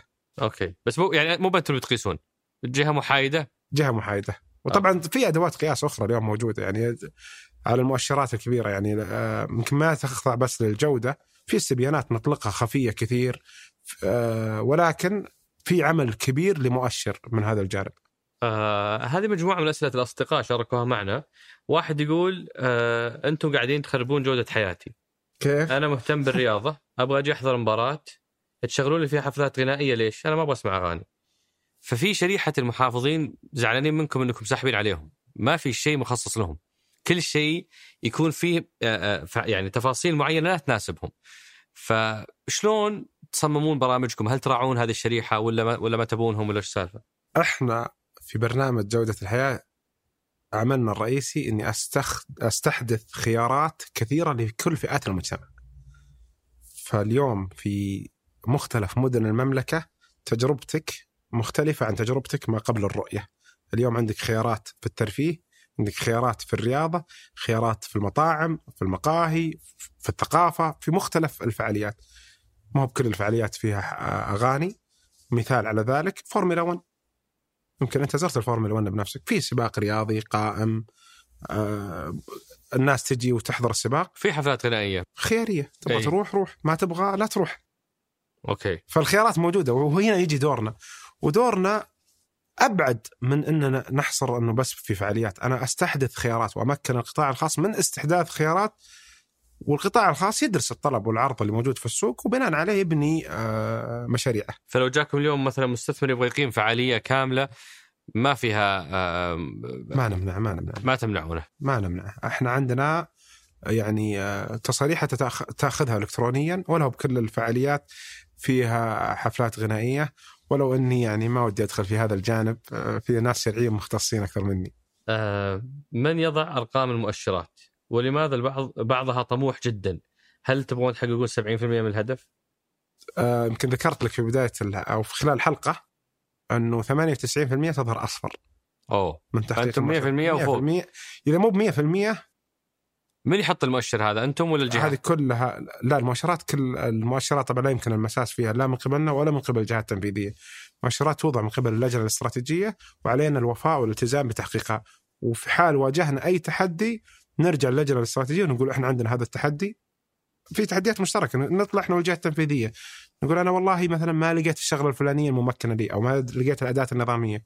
ودائما نلقى منهم الدعم وما نلقى منهم تغيير المستهدف. وش سالفة حساب واس جودة الحياة؟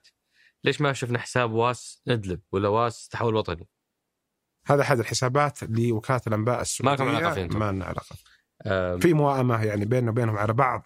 المحتوى. بعض المحتوى وليس ولكن ما لنا سيطره على كامل المحتوى. آه، هل يقدر يعطينا أرقام ملموسة حول خفض نسبة تعاطي المخدرات في السعودية؟ هل هذه من الأشياء اللي أنتم تشتغلون عليها؟ هذه من ضمن الأهداف اللي أسندت لنا مؤخرا اجدد ضيف علينا. أوه. فعند والله بيتكم ما شاء الله يعني كل ما يكبر. مرحب ما شاء الله عليه. ضيفانكم ما يوقفون. بالعكس هذا دليل إن شاء الله إن قاعدين نعمل يعني آه، وإن شاء الله إنه القيادة راضية عن أدائنا في برنامج جودة الحياة ولهم حتى استنقاصا في البرامج الأخرى. ف ارتأت اللجنة مقام اللجنة الاستراتيجية إنه يسند هذا الهدف آه، لنا في برنامج جودة الحياة. والآن إحنا في طور استحداث مبادرات خاصة لهذا الهدف. هذا من ضمن الأهداف المستحدثة يعني المنقولة لنا مؤخرا. فما في عندكم قياس حالي؟ عندنا حملة حملات إعلامية الآن نقيم آه، يعني نعمل عليها. قياس هذا الهدف من ضمن التحديات اللي يعني للأمانة آه، نواجهها وتواجهها كل دول العالم. اليوم تعاطي المخدرات مختلف عن آه، طرق التهريب الاستخدامات مدى معرفة أن اللي أمامك متعاطي أو غير متعاطي اختلفت أدوات التعاطي أدوات تهريب المخدرات الله يكفينا الشر. فجالسين الآن نعمل على استراتيجية أنه كيف ممكن آه، نكافح هذا الجانب. بالإضافة إلى أنه ثقافتنا في المملكة العربية السعودية ثقافة تميل إلى المحافظة. يعني أنت لما تكون تعرف شخص لا سمح الله مدمن قليل من الناس اللي ممكن يبادر بالتبليغ ولا يبادر خوفا على السمعة خوفا فهذا الجانب صراحة يعني واجهنا فيه تحدي وجالسين نعمل عليه إن شاء الله. بإذن الله في قبل الأخير سؤال على لو أنا مهتم أقدم مبادرات أو أفكار أو مقترحات أه، كيف أقدر أوصلها لكم؟ طبعا في موجود اليوم موقع الرؤية في كل برامج رؤية المملكة وفي قنوات التواصل مع هذه البرامج أه ونستقبل فيه العديد من العديد من الرسائل والأفكار اللي ساعدتنا للأمانة في عملنا. آه، أيضا في كل ما نقيمه من آه، مشاريع نحرص أن يكون في أداة لإيصال آه، صوت المجتمع ونسمع الصوت.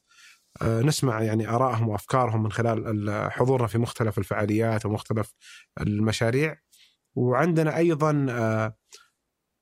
يعني غير إنه الناس تتكلم معانا في فكره كذا طلعنا فيها شوي غريبة.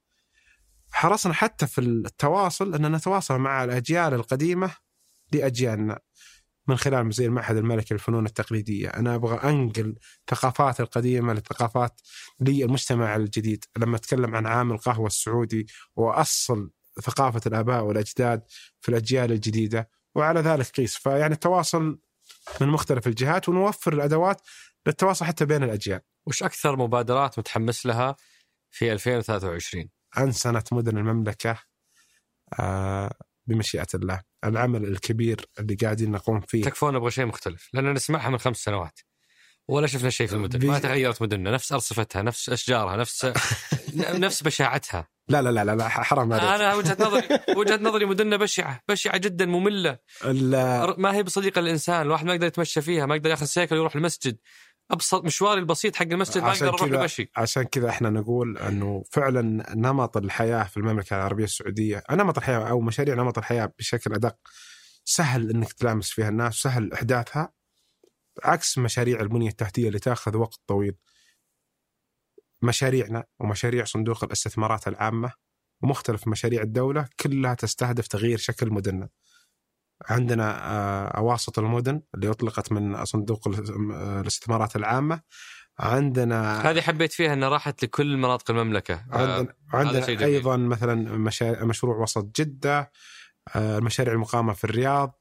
بالإضافة إلى المشاريع اللي إحنا نعمل الآن مع وزارة الشؤون البلدية والقروية والإسكان ومع هيئات التطوير اللي الآن استحدثت في المملكة العربية السعودية عدد من هيئات التطوير كلها اليوم موجودة يعني تم إضافتها في عضوية آه، لجنة البرنامج ويمثلهم معالي المهندس إبراهيم السلطان فصار الآن هذا آه، يعني شغل الشاغل معاهم ان نحدث مشاريع نوعية تغير من شكل المدن طبعا هذا بناء على اهتمام وتوجيه سمو سيدي ولي العهد اللي حريص كل الحرص على تغيير شكل المدن.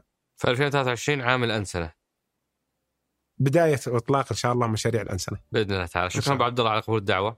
وبالتوفيق في تجويد حياتنا. شاكر لكم هذه الدعوة الكريمة وإن شاء الله أني وفقت يعني في هذه الحلقة على الأقل أنقل عدد من الأشياء اللي قمنا فيها وقامت فيها الجهات التنفيذية مشكورة معنا. ما قصرت شكرا لك. حياك الله. شكرا لكم وشكرا لفهد القصير في إعداد وإنتاج هالحلقة ياسر الغانم وياسر كدشه خلف الكاميرات في تسجيل الصوت عبد العزيز المزي وفي التحرير أنس الخليل وفي الهندسة الصوتية محمد الحسن وفي الإشراف على الإنتاج أصيل بافرط هذا بودكاست سقراط أحد منتجات شركة ثمانية للنشر والتوزيع.